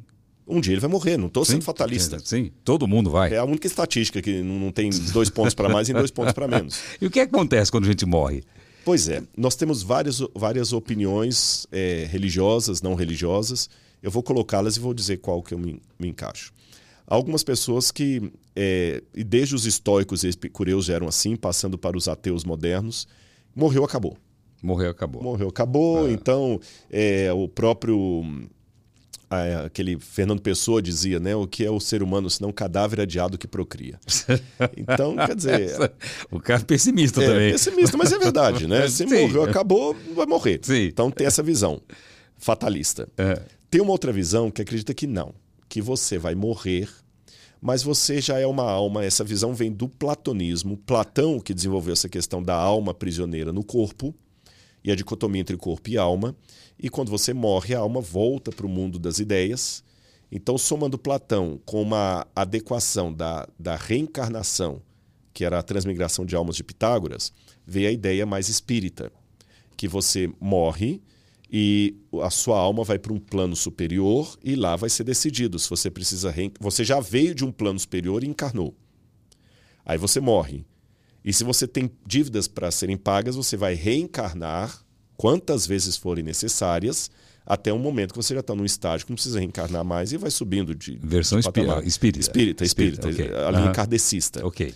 É, espírita é bom definir, linha kardecista. Kardecista. Kardecista. Você tinha, como eu falei também, a transmigração de almas pura de Pitágoras, que simplesmente um corpo sai de um corpo e entra por outro. Tem algumas religiões animistas da África que ainda acreditam nisso, sabe? É, tanto é que eles têm os famosos zumbis, porque eles acreditam que o zumbi é uma forma de de trazer a alma do corpo para ali. Os egípcios acreditavam que uh, o, o, faraó, por exemplo, podia continuar vivendo depois de morto nas estátuas e na múmia dele. Então é outra visão. Você tem aquela visão mais é, cristã medieval, que bebe nas fontes gregas e cristianiza Platão, especialmente Plotino, e pega toda aquela ideia Platão da alma e traz para dentro da religião cristã, dizendo que a alma é imortal, que é um dado platônico, que a alma sendo imortal, quando você morre, você vai para o paraíso com Cristo. É, ainda há também outros que dividiram essa, esse pós-morte em vários estágios. Você pode ir para o limbo, para o purgatório, para o paraíso, para o inferno. É, aí outros já. Aí teve um conflito. Por quê? Aí agora eu vou entrando já na parte que eu, Rodrigo, acredito. Porque a Bíblia ensina a ressurreição da carne. Então, a grande pergunta que os teólogos medievais faziam, especialmente os católicos, antes da Reforma Protestante de 1517, o que, que eu faço com a ressurreição da carne? Se a pessoa morre e já vai para a visão beatífica de Deus, para o céu, para que ressuscitar? Porque o credo dizia lá: crê em Deus Pai Todo-Poderoso, Criador do céu e da terra, crê em Jesus Cristo, único Filho, nosso Senhor. Aí vai, vai, vai, creio no Espírito Santo, na ressurreição da carne na vida eterna. Amém. Então é um dado cristão que a gente só vai ter a vida eterna depois da ressurreição da carne, está no credo. E esse credo, embora seja chamado credo católico, ele é baseado no credo apostólico do segundo século do, do, do, do de, de Darré, do ensino dos doze apóstolos. Então não é católico no sentido moderno da palavra, okay. ele vem desde ali. Então, para entrar na vida eterna, tem que ter a ressurreição da carne. Então a pergunta é: e o que, que acontece desde a minha morte até a ressurreição da carne. E a volta de Jesus vai acontecer na ressurreição da carne. Alguns teólogos católicos, como o, o ex-padre é, Leonardo Boff, ele dizia que, na verdade, não vai existir a, a, volta de Jesus global que eu descrevi, que Jesus volta para quem morre. Então a ressurreição da carne já se dá quando você morre. Você morre e vai para o céu. É aquilo que é a ressurreição da carne, que aquilo era apenas simbólico, mas o próprio catecismo não ensina isso. Quando a reforma protestante começou, Lutero, Wycliffe, Calvino, é, você tinha alguns grupos de reformadores que acreditavam na dormição da alma. Hum. Dormício em latim. Dormir? É, dormir. É, lógico que essa é uma alegoria. Sim. É, quando você morre, desliga o, a chave geral. A chave geral e depois liga de novo. Ok. Seria mais ou menos assim. Quando Deus criou o homem, a Bíblia fala o seguinte: a receita da criação do homem é essa. Anota aí quem quiser fazer em casa. Criou Deus, pois, o homem do pó da terra. Então vou pegar essa caneca aqui, o pó da terra. Quer mais uma água? Aí eu vou aceitar. Tem mais duas é, Obrigado, viu? Criou o homem do pó da terra. Obrigado. Obrigado. Soprou nas suas narinas o fôlego de vida. Ok. Tá certo? E o homem passou a ser alma vivente. Então, o que, que é o homem? É a soma do pó da terra mais o fôlego de vida que redunda em alma vivente. Ok. Então, se eu pegar essa receita do Gênesis, o homem não tem uma alma. Ele é uma nefesh hayah, como diz em hebraico, uma alma que vive. Uhum. Agora, para eu ter esse terceiro elemento, eu tenho que ter a junção dos dois. Se faltar isso aqui, hum. não tem alma vivente. Ok. Se faltar isso aqui, não tem alma vivente. Outra ilustração, só para ficar bem didático, é a luz. Você tem a energia, você tem a lâmpada. Quando você junta a energia com a lâmpada, você tem a iluminação do estúdio aqui. Sim. Agora, se eu tirar a lâmpada, sua não. energia não dá luz. Não. Se eu tirar a energia, só a lâmpada não dá, não luz. dá luz. Então, corpo mais fôlego de vida é igual a alma vivente. Se você tirar o corpo, não tem alma vivente. Okay. Se você tirar o fôlego de vida, também não tem alma vivente. Okay. Então, nessa compreensão, quando o ser humano morre, separam o fôlego de vida que volta para Deus que o deu e o ser humano volta ao pó porque ao pó ele veio. Então, a alma deixa de existir, assim como a luz deixa de existir quando eu tiro a energia Sim. da lâmpada. Deixa de existir, de existir provisoriamente. Por quê? Porque quando Cristo vier nas nuvens com poder e grande glória, Paulo fala o seguinte, em 1 Tessalonicenses, na carta aos Tessalonicenses: Não fiquem entristecidos como aqueles que não têm esperança. Porque, dada a voz do arcanjo, ressoada a trombeta de Deus, descerá do céu, e os mortos em Cristo ressuscitarão primeiro. E Paulo fala um pouquinho antes disso: Nem todos dormiremos. Ele está falando da morte. Nem todos dormiremos, mas ressuscitados seremos quando ele vier. Quando Lázaro morreu, e Jesus foi ressuscitá-lo, Jesus falou o seguinte: Lázaro dorme. E as pessoas começaram a rir, pensando que ele estava falando do sono normal, mas a Bíblia fala que ele estava falando do sono da morte. Então, tanto Jesus como Paulo compararam a morte a um sono. Sabe de onde vem a palavra cemitério? Não faço ideia. Quem deu o nome de cemitério para o lugar dos mortos foram os cristãos primitivos.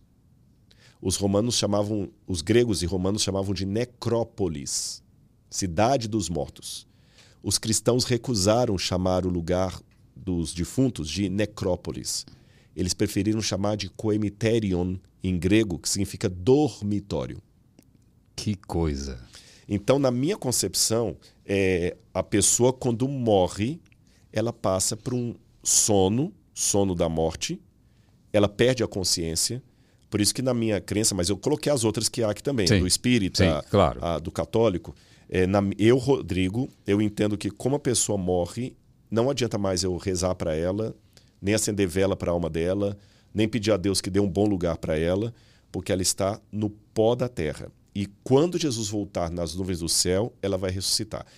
E até coloco um detalhe a mais, sem querer é, desfazer das outras formas de entender o assunto. Eu, Rodrigo, particularmente, eu acho que seria uma grande injustiça de Deus se ele permitisse alguns entrarem no paraíso antes dos outros. Imagina que uma mãe morreu e foi para o paraíso. E o marido casou com uma mulher que é uma péssima madrasta para as crianças. Ela está lá no céu, vendo as filhas sofrendo na mão de uma madrasta.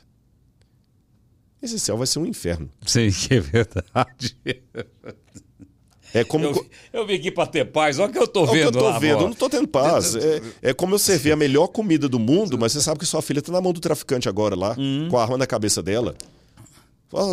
Chega a ser até. Chega a ser até desrespeitoso. Imagina apenas numa comparação.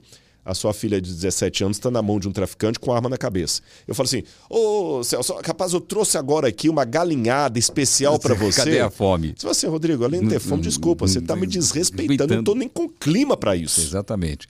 E outra coisa, é, não seria amar todos da mesma maneira. Você está dando algum privilégio. Exatamente, para uns e não para outros, e um privilégio entre aspas, porque para mim pode ser o maior paraíso. Se eu sei que minha filha está sofrendo Sim. lá, então é por isso que eu entendo que todos os que morrem em Cristo dormem na sepultura, na volta de Jesus, ninguém vai entrar na frente. Ele vai ressuscitar os mortos, vamos reencontrar com aqueles que a morte arrancou de nós, deixando claro que essa é a visão que eu adoto, mas há outras visões no cristianismo distintas da minha, contrárias à minha. Eu, eu dei um resumo sim, aqui. Sim, sim.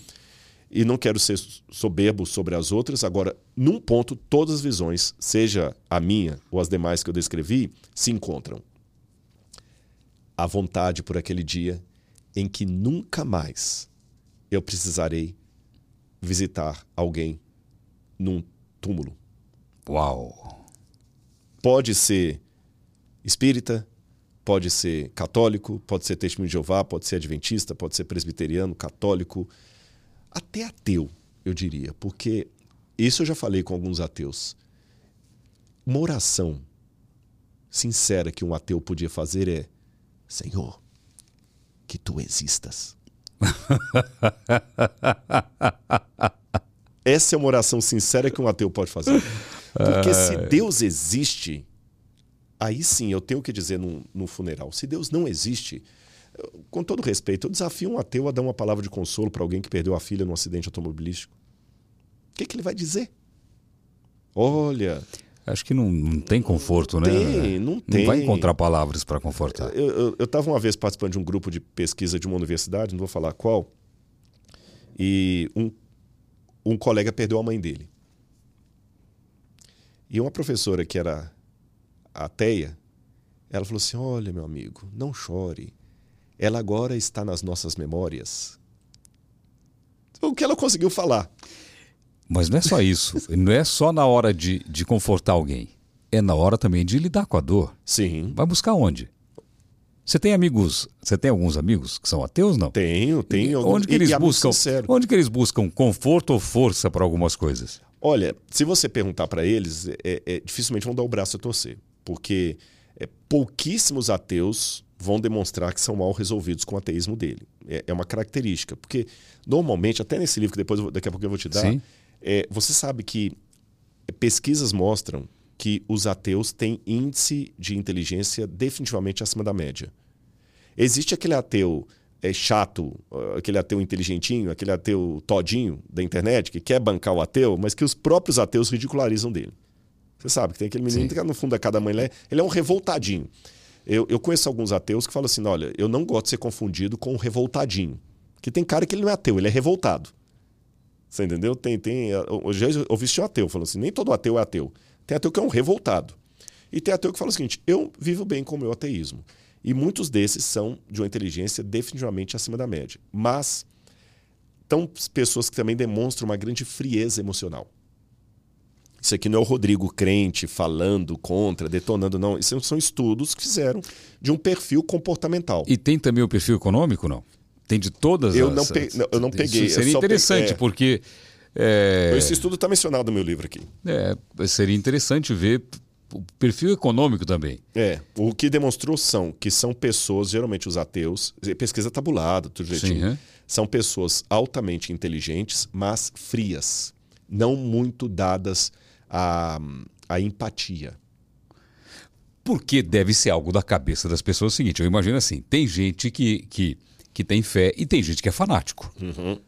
Então, isso é da cabeça da pessoa. Sim. O cara que é fanático por alguma coisa. E tem o fanático crente e tem o fanático descrente. Sim, ex exatamente isso. Uhum. Deve ser alguma coisa da, da cabeça da pessoa. Pode porque ser. existe um comportamento padrão, padrão. Entre, entre os ateus. Eu deduzo deduzo. Uhum. Agora isso aqui não está no estudo que eu okay. fiz, não. Uhum. Isso aqui, no estudo que eu fiz, não, que eu citei. Tá. Esse estudo foram psicólogos okay, na minha okay. área.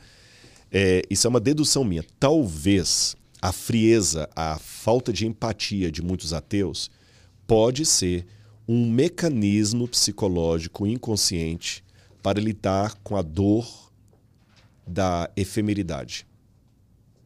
Ok. Você entendeu? Porque se a gente for olhar bem ao pé da letra, é, é, é, a realidade é fria. A realidade é fria. Tanto é que você tem é, vários autores que dizem, por exemplo, a, a sobriedade ela dói demais. A sobriedade dói. Você entendeu? A sobriedade dói. Porque a sobriedade mostra que tudo vai passar. Tudo passa. Eu moro num condomínio que é cheio de idosos. Pessoas que no passado foram firmes, mandavam, hoje estão. A, a idade chega. A idade chega. Esse dia o. Eu o, sei disso. É, o, o, o, Não, e a gente ainda não sabe que a gente ainda tá inteirão, você tá fazendo programa. Tem aquela época de ficar com pijama em casa. Não, eu vejo minha mãe. A minha mãe, minha mãe tem 97, uhum. né? É... E, e tá bem. Tá bem. Pelo tá que você fala, ela sim, tá bem. Sim, tá bem, tá bem. Mas não tem mais aquela jovialidade. Não, não Esses tem. dias eu ouvi uma. Um, apareceu no, no YouTube para mim uma fala do Miguel Falabella. Ok. Um, um, trecho curto onde o Miguel Falabella disse que um dia ele estava no, no diante do espelho, assim, se, se arrumando, e ele pegava uma roupa, não tá boa, jogava para lá, jogava para lá, jogava para lá, botava uma camisa, não tava boa. Aí a empregada chegou na. Uma empregada que ele tem lá muito tempo falou assim: hoje nada vai ficar bom. Eu falei, por quê? Ele, ela falou assim: porque você tem que aceitar que está envelhecendo. E aí a ficha dele caiu. Eu não sou mais aquele galã. Isso aqui ele não falou, eu estou agora imaginando Sim. do sai de baixo, que brincava, né? Sim, sim. O louro nórdico que ele brincava. Chega. E a, e, a, e, a, e a vida e a velhice chega para todos. Isso, isto, se você tiver a, de, a, a, a, bendita, não a desdita, a bendita situação da sua mãe de estar com 97 anos, lúcida, bem. Que é uma benção. Que é uma benção. Que é uma benção. Porque você pode chegar até essa idade numa cadeira de roda, tendo que ser alimentado usando fraldão, que também é terrível.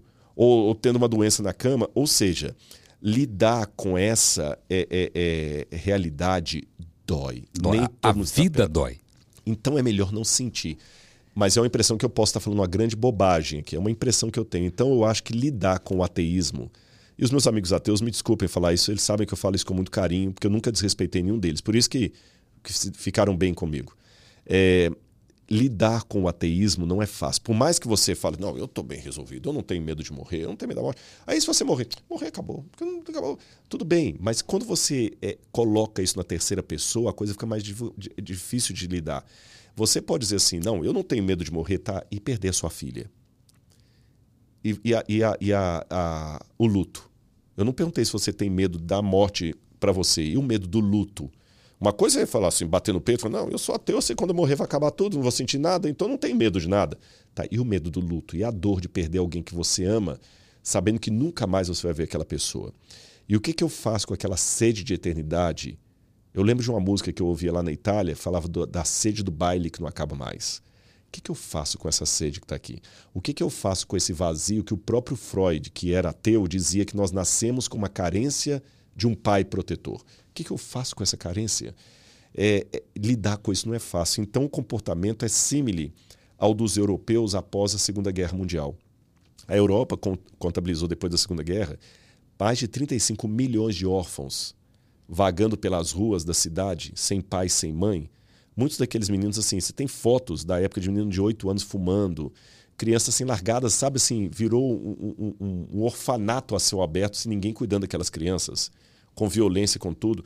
Andando a, a, a Berlim, quando foi bombardeada pelos aliados, aquele monte de alemão assim andando perdido, eles acreditavam no Führer, no, no, no, no nazismo, acreditavam na, naquelas coisas todas do Terceiro Reich, agora tudo acabou, o Führer acabou, a suástica estava no chão, Berlim estava destruída. E não só a, a Berlim, a Europa toda. Eles ficaram assim, tão doloridos, que a guerra trouxe neles uma frieza que até hoje, você pode olhar, o europeu não gosta muito de abraço, não gosta muito de. é muito frio. Por quê? Foi o que, ainda estamos re, recebendo a herança da guerra. Eu não quero gostar de você, Celso, porque quando você está numa situação de guerra, a qualquer minuto você vai morrer e eu vou perder mais um amigo. Então, numa situação de guerra. Ah, entendi. Você entendeu? Numa situação de guerra, eu não quero gostar de você. Vamos estar junto aqui, mas eu quero ficar emocionalmente. Tem, tem uma barreira emocional uma entre barreira a gente. que, se você morrer. Morrer para mim. Mas uma foi, daqui a pouco eu faço outra Sim. e tudo. Então não tem amor, não tem carinho. Isso deixou sequelas. O ateísmo, de certa forma, é uma situação similar à da guerra. Vai acabar tudo. Quais são as dúvidas do ateu? Por exemplo, aquele período que o Jesus não. Tem uma lacuna, não tem? Do, do tem, tem. Dos 12 até os 30 anos é. ali, mais ou menos.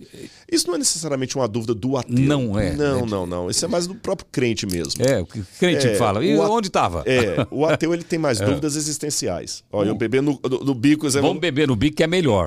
Eu, eu- eu adoro beber água no bico. Aqui, ó. Eu só bebo água no bico. Sabe por quê? Você bebe mais água. É verdade, viu? Hum. Vou acabar com essa da xícara e depois vou aqui. O, o, o ateu ele faz mais perguntas. Um ponto que pega muito pro ateu é, é a questão da teodiceia. É aquilo que você perguntou, né? Que o pessoal disse aí, por que, que Deus curou o avôzinho tá. da menina e não curou minha mãe? Ok. É, essa dor do, do porquê do sofrimento. Outra coisa que pega muito a eles é o mau exemplo que as religiões dão de Deus, infelizmente. Um dos maiores argumentos contra a existência de Deus é são os próprios é, crentes em Deus. Sabe? Porque eu costumo dizer que a minha vida é a única Bíblia que muita gente está indo lá fora. Então, às vezes, eu passo uma ideia tão patética de Deus que muitas pessoas se tornam ateias por trauma, por revolta. Eu não vou, não vou adorar a pílula aqui. É, Deus tem os seus servos dentro das igrejas, Deus tem pessoas comprometidas. Eu conheço muitas. Sim, sim, eu não estaria lá. Sim. Mas tem muito picareta também. Tem muita falsa piedade. Desde a época de Jesus, os caras que cuidavam do templo de Jerusalém, Anás e Caifás, não valiam nada. O Judas. O próprio Judas, andando com Jesus ali, tudo. vendeu. E, vendeu Jesus. E teve gente que comprou. Teve gente que comprou. a gente só pensa no que vendeu. O Judas, né? Mas, esquece que, que, teve que comprou. Tem o receptador. É... Você pensa só no que roubou o celular, mas tem o receptador que revende e tem o, o, o, o cidadão de bem que vai lá e compra sabendo que, que foi roubado de alguém. É incrível o preconceito que gera a, a, os maus elementos, né? Porque, por exemplo, eu, eu, eu, eu eu falei para falo para algumas pessoas assim, em conversa, pessoa que eu tô conhecendo. Não, eu fui viajar com, com, com o meu pastor, tal. A pessoa já olha assim, uhum. sabe? Falei, não, você é um homem de Deus. Uhum. Acha que eu tô pagando a viagem? Não, não paguei nada. É um cara muito correto. Não, foi comigo porque é um pelo, amigo. Pelo prazer, pelo de... prazer de viajar e de, de, de ser um cara que que veio do nada e cresceu com Deus. Uhum. É um cara abençoado. E eu sempre digo, quando ele está junto, a viagem não dá nada errado. Então você vê que tem um. Mas os, o problema é que os que dão mau testemunho Sim. sujam a Sim. imagem daquele É, mas vamos dizer, vamos falar a verdade, né, Rodrigo? Tem, tem apresentador que não presta, tem. tem médico que não presta, tem policial que não presta, em toda a área tem gente que não. Né? Mas tem uma diferença. É. Vou, vou, tentar entender um pouquinho o lado tá. do, do descrente. Tá não concordar, entender. Uhum. É, quando o crime é feito em nome de Deus, ele se torna exponencialmente mais hediondo que qualquer crime. Se um traficante abusa de uma menor, depois na edição aí vocês cortam as palavras que o YouTube não deixa usar, tá? tem mesmo, tem muitas. É, é, mas eles vão, elas vão saber lá. É. Se o traficante abusa de uma menor e você tem que noticiar isso aí, o peso é um. Sim. Você fala o seguinte: um líder religioso fazendo um trabalho social numa comunidade abusava de, de uma menor. Aconteceu aqui, né? Você está sabendo, né? Não. Não, depois eu te conto. Tá. Eu não sabia. Falei, o exemplo é... aqui foi totalmente. Aconteceu aqui gratuito. próximo aqui. Tá. É. O, o, o, exemplo foi até espontâneo, é. não, não sabia. Uhum. É, a dor é maior, a indignação é maior. Porque você não, sabe, Jesus tem uma parábola. Foi uma parábola viva. Lembra que eu falei que ele fazia desenho que era um tipo de parábola Sim. também, de escrever no chão e tudo? Ele passou um dia numa figueira. Ah, eu ia falar isso. A árvore não dá fruto? Exatamente. É. Aí ele chegou lá, ela estava carregadinha de folhas. Quando ele viu que não tinha um figo ali, ele amaldiçoou a figueira. No outro dia ela estava seca. A pergunta que se faz é: Jesus amaldiçoou a figueira porque ela não deu fruto? Não.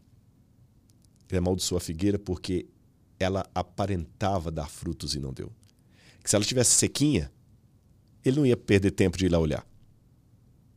Ele foi lá porque ela tinha uma aparência que tinha algo a oferecer. Então, quando você está procurando consolo, você não vai procurar o chefe do tráfico. Você não vai à, à, prisão de segurança máxima procurar um cara lá, assassino em, em, série, para desabafar com ele mas você vai procurar um padre, um pastor, um líder, um bispo. Então, é, aí, aí a dor é maior.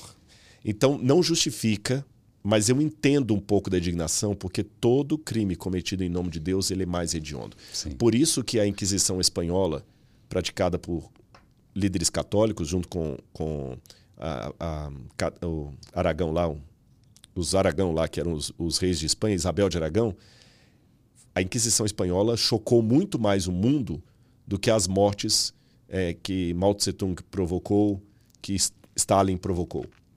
Porque eles não, ninguém esperava nada que presta daqueles homens Sim. ali. Mas da rainha católica da Espanha, Isabel de Aragão, a gente esperava uma representação de Deus. É crime, é crime. E as passagens bíblicas que, que, que falam que Deus destruiu a cidade, eliminou tal, não é só bondade. Não é só bondade. Mas isso também não é maldade. Não é maldade. Não é maldade. É. Isso é justiça. Vamos explicar ah, aqui. ok. É, Deus tem, por ser Deus, ele tem a possibilidade de fazer coisas que outros não podem. Isso, na verdade, isso é até da vida toda. Por você ser Celso Portioli, você tem coisas que você pode fazer que o outro não pode. Ok. Você pode dormir com a sua esposa e ter relação sexual com ela que o outro não pode. Sim. Porque você tem uma, uma, uma função que lhe permite isso. Ok. Não é porque você faz que todo mundo pode fazer ou que o outro faz e vai falar assim, não, mas o ele fez, eu também posso fazer. Não, peraí, peraí, peraí. Tá certo? Eu dormi com minha esposa, tá certo. O outro dormir com minha esposa é adultério. Não, não, não, não tá equiparada a ação. Deus matar uma pessoa, destruir uma cidade, ele pode porque ele é Deus. Eu não. Eu sou assassino. Deus não é assassino. Eu vou dar mais um exemplo para ficar mais refinada essa minha resposta. Eu não posso jamais destruir a Mona Lisa. Porque eu não posso fazer outra Mona Lisa. Mas Da Vinci um dia estava pintando o quadro que viraria Mona Lisa. Ele podia rasgar aquele rascunho, porque ele podia fazer outra. Entendi. Compreendi. Deus pode destruir. Captei a vossa mensagem, amado mestre. É, Deus pode destruir, porque ele, pode, ele é o autor da vida, ele pode dar a vida e tirá-la. Eu não sou autor da vida, então não tenho esse direito. Entendi. Perfeitamente. Perfeitamente. Vamos falar do museu de novo? Vamos. Pôr o vídeo aí. E não assiste. Não assiste. Pessoal, pega duas vezes. Vamos pegar o povo duas vezes. E, e, e vou até dar um presente para você aqui. Muito falo obrigado. do museu. Muito obrigado. Esse aqui é o meu livro Ceticismo da Fé. Já assinei para você com a letra horrorosa. É, você tem letra de médico? Me, nossa, médico tem a letra de Rodrigo, de tão horrosa ah, que é. Muito obrigado. Eu, às vezes obrigado. eu digitando o WhatsApp para Laura não entende o que, ah, que eu. Ah lá, que que... Pronto, aqui. E agora aqui. Esse aqui o ceticismo da fé. Da fé. Que o cara é cético. É, esse livro, ele é até um paradoxo. Eu, é. eu conto a minha história uhum. de busca e eu lido, eu, eu, dialogo aí com vários filósofos, autores, é, de Descartes, é, que Descartes fala cogito ergo sum, penso logo uhum. existo. Então eu procuro lidar com as dúvidas de fé. É, eu então, não... tudo que eu perguntei deve estar aqui, tá aqui tem, com tem certeza. uma resposta? Se Deus é amor, por que, que nasce criança com câncer? Tá tudo aqui. Tudo. Não uhum. é um livro que eu escrevi pensando numa linguagem igrejeira. Eu escrevi justamente para lidar com pessoas que têm dúvidas de fé, como eu mesmo. E vou até falar um paradoxo que quem lê o livro vai entender. Eu espero que você consiga ter uhum. tempo para lê-lo. Que é o meu ceticismo que me faz crer. Como assim? É o meu ceticismo que me faz crer. Porque, justamente para duvidar de algumas coisas que eu sou obrigado a crer noutras. Vou dar exemplo. É, você falou lá, como é que começou tudo? Né? Eu falei, essa era a pergunta de um milhão de dólares do Parmênides. Por que existe algo ao invés de nada? É justamente pela certeza absoluta que vida só pode vir de vida. Justamente pela certeza absoluta que do nada nada se faz, que eu sou obrigado a acreditar num Deus que está acima da matéria, do tempo, do espaço, que criou tudo isso. Porque sem ele não justifica a existência do que há, o mistério da existência. As coisas existem, mas por que elas existem? Porque existe é, música e não ruído. As coisas não só existem, mas existem em ordem, em organização. Então são várias questões que eu falo assim, não, tem que ter alguém lá. Se não existe um plano superior, por que eu tenho essa sede pelo plano superior? Quando eu olho o corpo humano funcionando, o coração batendo. Um, um DNA. Diz que, diz, que, DNA. diz que o DNA tem a assinatura de Deus? É, aí eu acho um pouco forçado. É. é eu, eu digo que tem a assinatura de Deus no sentido assim. Porque o DNA tem uma estrutura semelhante a vários outros elementos que você parece que um mesmo designer fez toda a natureza. Sabe okay. quando você vê um carro, é, você fala assim, esse carro aqui é da Volkswagen. Como você sabe? Porque não, o motor, o estilo é dele, é o mesmo design. Okay. Então você vê que Deus também é aquele que fez tudo que está no universo. Okay. Você está entendendo? agora, aquela questão que tem as letras hebraicas Sim, ali, aí não. O outro livro é esse aqui. Deixa eu ver esse aí. A Enciclopédia Histórica. Esse aqui é para você eu, eu vi relembrar. até uma passagem, eu vi aqui um título aqui, um subtítulo dizendo o seguinte: é, Igreja não, Jesus sim. Jesus sim. É, é, isso era, era uma, uma, uma, um lema lá da, da Alemanha, né? Kirchnein, uh, Jesus Ja. Jesus Ja Kirchnein. Deixa eu mostrar Jesus de novo. sim, igreja é, não. Esse aqui, ó, já é best-seller nacional, né? Esse já é best-seller. Já, que coisa, hein? No Amazon ficou muito tempo lá sendo pra primeiro comprar, lugar. Tem no Amazon? Tem, tem, tem no tem, Amazon, tem. tem. Depois a gente pode deixar o link também lá. Tá. É, e esse aqui é para você relembrar de uhum. Israel. Esse eu já falo de Jesus, as provas arqueológicas que ele existiu, como era o, o, a vida onde ele passou, os usos e costumes, a, a roupa que eles usavam, é, os evangelhos. A palavra evangelho não é uma palavra que foi criada pelos cristãos, é. ela foi tomada emprestada do mundo grego para anunciar o nascimento de Augusto César. E por que, que fizeram isso? Aí eu conto. Tem QR Codes é. também aí, é, todo ilustrado, e esse QR Code você pode colocar e você vê ali ah, se eu colocar, ah, o QR Code tá ali, ó. Se eu colocar a câmera do, do, do, do celular, celular, aí, aqui, você vai ter uma, uma cena que eu fiz em já Israel. Já vou por agora. É, para saber, eu, eu não sei qual que é esse especificamente aí, ou no deserto, ou no museu, Tentações no deserto. Tem pode alguma, ser, tem pode imagem? ser, pode ser imagem do deserto. A gente já falou aqui Tentações no deserto aqui. Pode ser do, do, do, deserto. Olha lá, já vai abrir aqui. Aí coloca ver. lá. Face ID. Pronto, eu coloquei, coloquei meu Face ID. Agora vai. Ah lá. Pronto, te achei aqui. Achou? Ó. Já apareceu lá? Facinho, Aí, facinho. Vai aparecer aqui, ó. Esse meio internet. Olha lá. Ah, é. Lembra que o diabo levou Jesus ao pináculo do templo? Sim. O pináculo está aí. Ó. Que ele ficou em cima, né? Em cima. Em cima. Eu passei aqui. Exatamente. É. é. Aí eu mostro. Teve uma tentação aqui. Exatamente. Se você é, é, filho, filho de Deus, Deus, coloque aqui no alto. E aliás, gente, já estou falando aqui, eu fiz um convite para o Celso e comigo para Israel também, não vai ter que me pagar nada, não. Coloca aí, Celso vai com o Rodrigo lá também, a terceira vez, que falou que quer voltar lá. Eu quero ir, e maio, é, maio, maio né? do ano. Maio do ano que vem é uma data boa para mim. Vamos, vamos conversar. É, vamos conversar porque eu quero voltar. Eu sinto a necessidade de voltar e, e assim, é, eu tenho algumas histórias que já aconteceram lá que. Não, é, só, é só espiritual. Ah, é um eu, eu, falo com o pessoal que a viagem, para ser completa, tem que ter três coisas. O parte, a parte turística. Sim. Você tem que trazer um, uma lembrancinha, tirar a foto, Sim, tal, tal. É. A parte cultural, porque eu sou um, arqueólogo, um Sim. acadêmico, eu gosto de explicar historicamente. E a parte espiritual. Exatamente. Já tive cada experiência ali. E olha, mais de 30 vezes, já perdi a conta, já até chegando a 40, alguma coisa assim. E a Laura testemunha. Sempre tem um lugar que eu choro. Vamos falar do museu. Museu. Museu. Primeira data. Repetindo, dia 12 de novembro, às 10 horas da manhã, vamos inaugurar o Museu MAB, Museu de Arqueologia Bíblica do UNASP. Todo mundo está convidado. É, é um museu que foi construído graças a doações, recursos da universidade e também 36 ou 37 mil alunos do curso A Bíblia Comentada, que é um curso Uau. que eu criei na internet. Uhum. Alguém deu ideia, Rodrigo? Faz um curso na internet, tanta gente fazendo curso como ganhar dinheiro e tudo, faz um curso da Bíblia. Aí eu fiquei com medo de parecer um mercantilista, sim, lembra que você sim. falou, um uhum. mercenário e tudo. Mas eu agradeço, todo mundo está fazendo o curso lá e pagando mensalmente. Então, falando assim: olha, o curso ele já se paga. Nem, mesmo que não tivesse um museu, uhum. eu estou pagando R$ 59,90 para ter um curso que eu teria que fazer uma faculdade de teologia para ter. Eu chamei outros teólogos para me ajudarem também. Tem aulas do Gênesis ao Apocalipse. Tá ali, agora é uma plataforma Nessa plataforma tem outras coisas além de conteúdo bíblico. É, a Bíblia Comentada. A gente tem até um site, um, um Instagram, a Bíblia Comentada Oficial. E graças a esses recursos a gente construiu esse museu com as peças, que 3 mil peças ali, mais algumas réplicas, que além das peças que são maravilhosas, quase 3 mil peças, 2.900 e poucas peças. Por exemplo, nós temos pregos de crucifixão originais. Uau! Eu tenho um tijolo com inscrição cuneiforme da Babilônia com o nome de Nabucodonosor. Tudo isso documentado, já virou artigo científico que eu publiquei. É, nós temos é, fragmentos de cerâmica, nós temos lamparinas da época de Jesus, que ajudam a entender. Lâmpada para os meus pés é a tua palavra, e luz para o meu... Como é que é essa lâmpada?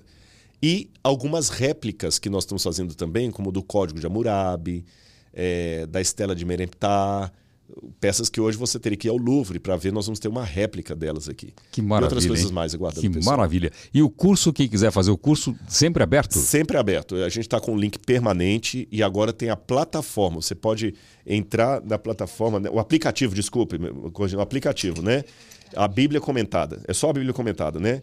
Se a Bíblia lá, comentada, é aplicativo. Aplicativo. Ba baixe no seu celular aí. E tem conteúdo gratuito e tem conteúdo pra, pago. pago. É igual okay. você entra lá no, no, Netflix, lá tem alguns estão, e outros que você paga a mensalidade. E sempre esse valor vai ajudar na manutenção do museu, em outras pesquisas, projetos, escavações. E mesmo que. Alguém até me falou assim, Rodrigo, foi interessante. Alguém dos do alunos falou assim: para de falar do museu quando falar do curso, porque esse curso é tão bom. Palavras de quem faz, não sou eu. Que mesmo que não tivesse um museu, o dinheiro estava então, bem empregado. Claro. Você entendeu? Estava claro. bem empregado. Porque é conhecimento de Bíblia então eu convido aí quem quiser, vamos aumentar esses 30. A gente quer chegar a 50 mil alunos. Ah, vai ter, vai ter, com certeza. Viu? Com certeza. Rodrigo, muito obrigado. Ô, Celso, você é muito simpático eu, Você, você também é um cara incrível. Obrigado pelos, pelos livros aqui de presente. Eu que agradeço. Aqui. Obrigado pelo convite para visitar o museu e obrigado pelo convite para Israel com você. E se Deus quiser, vai dar tudo certo. Vamos conversar. A você aí, muito obrigado. Se inscreva no canal, compartilhe, comenta aí, deixa o seu comentário se você gostou e até o próximo. Pode ser?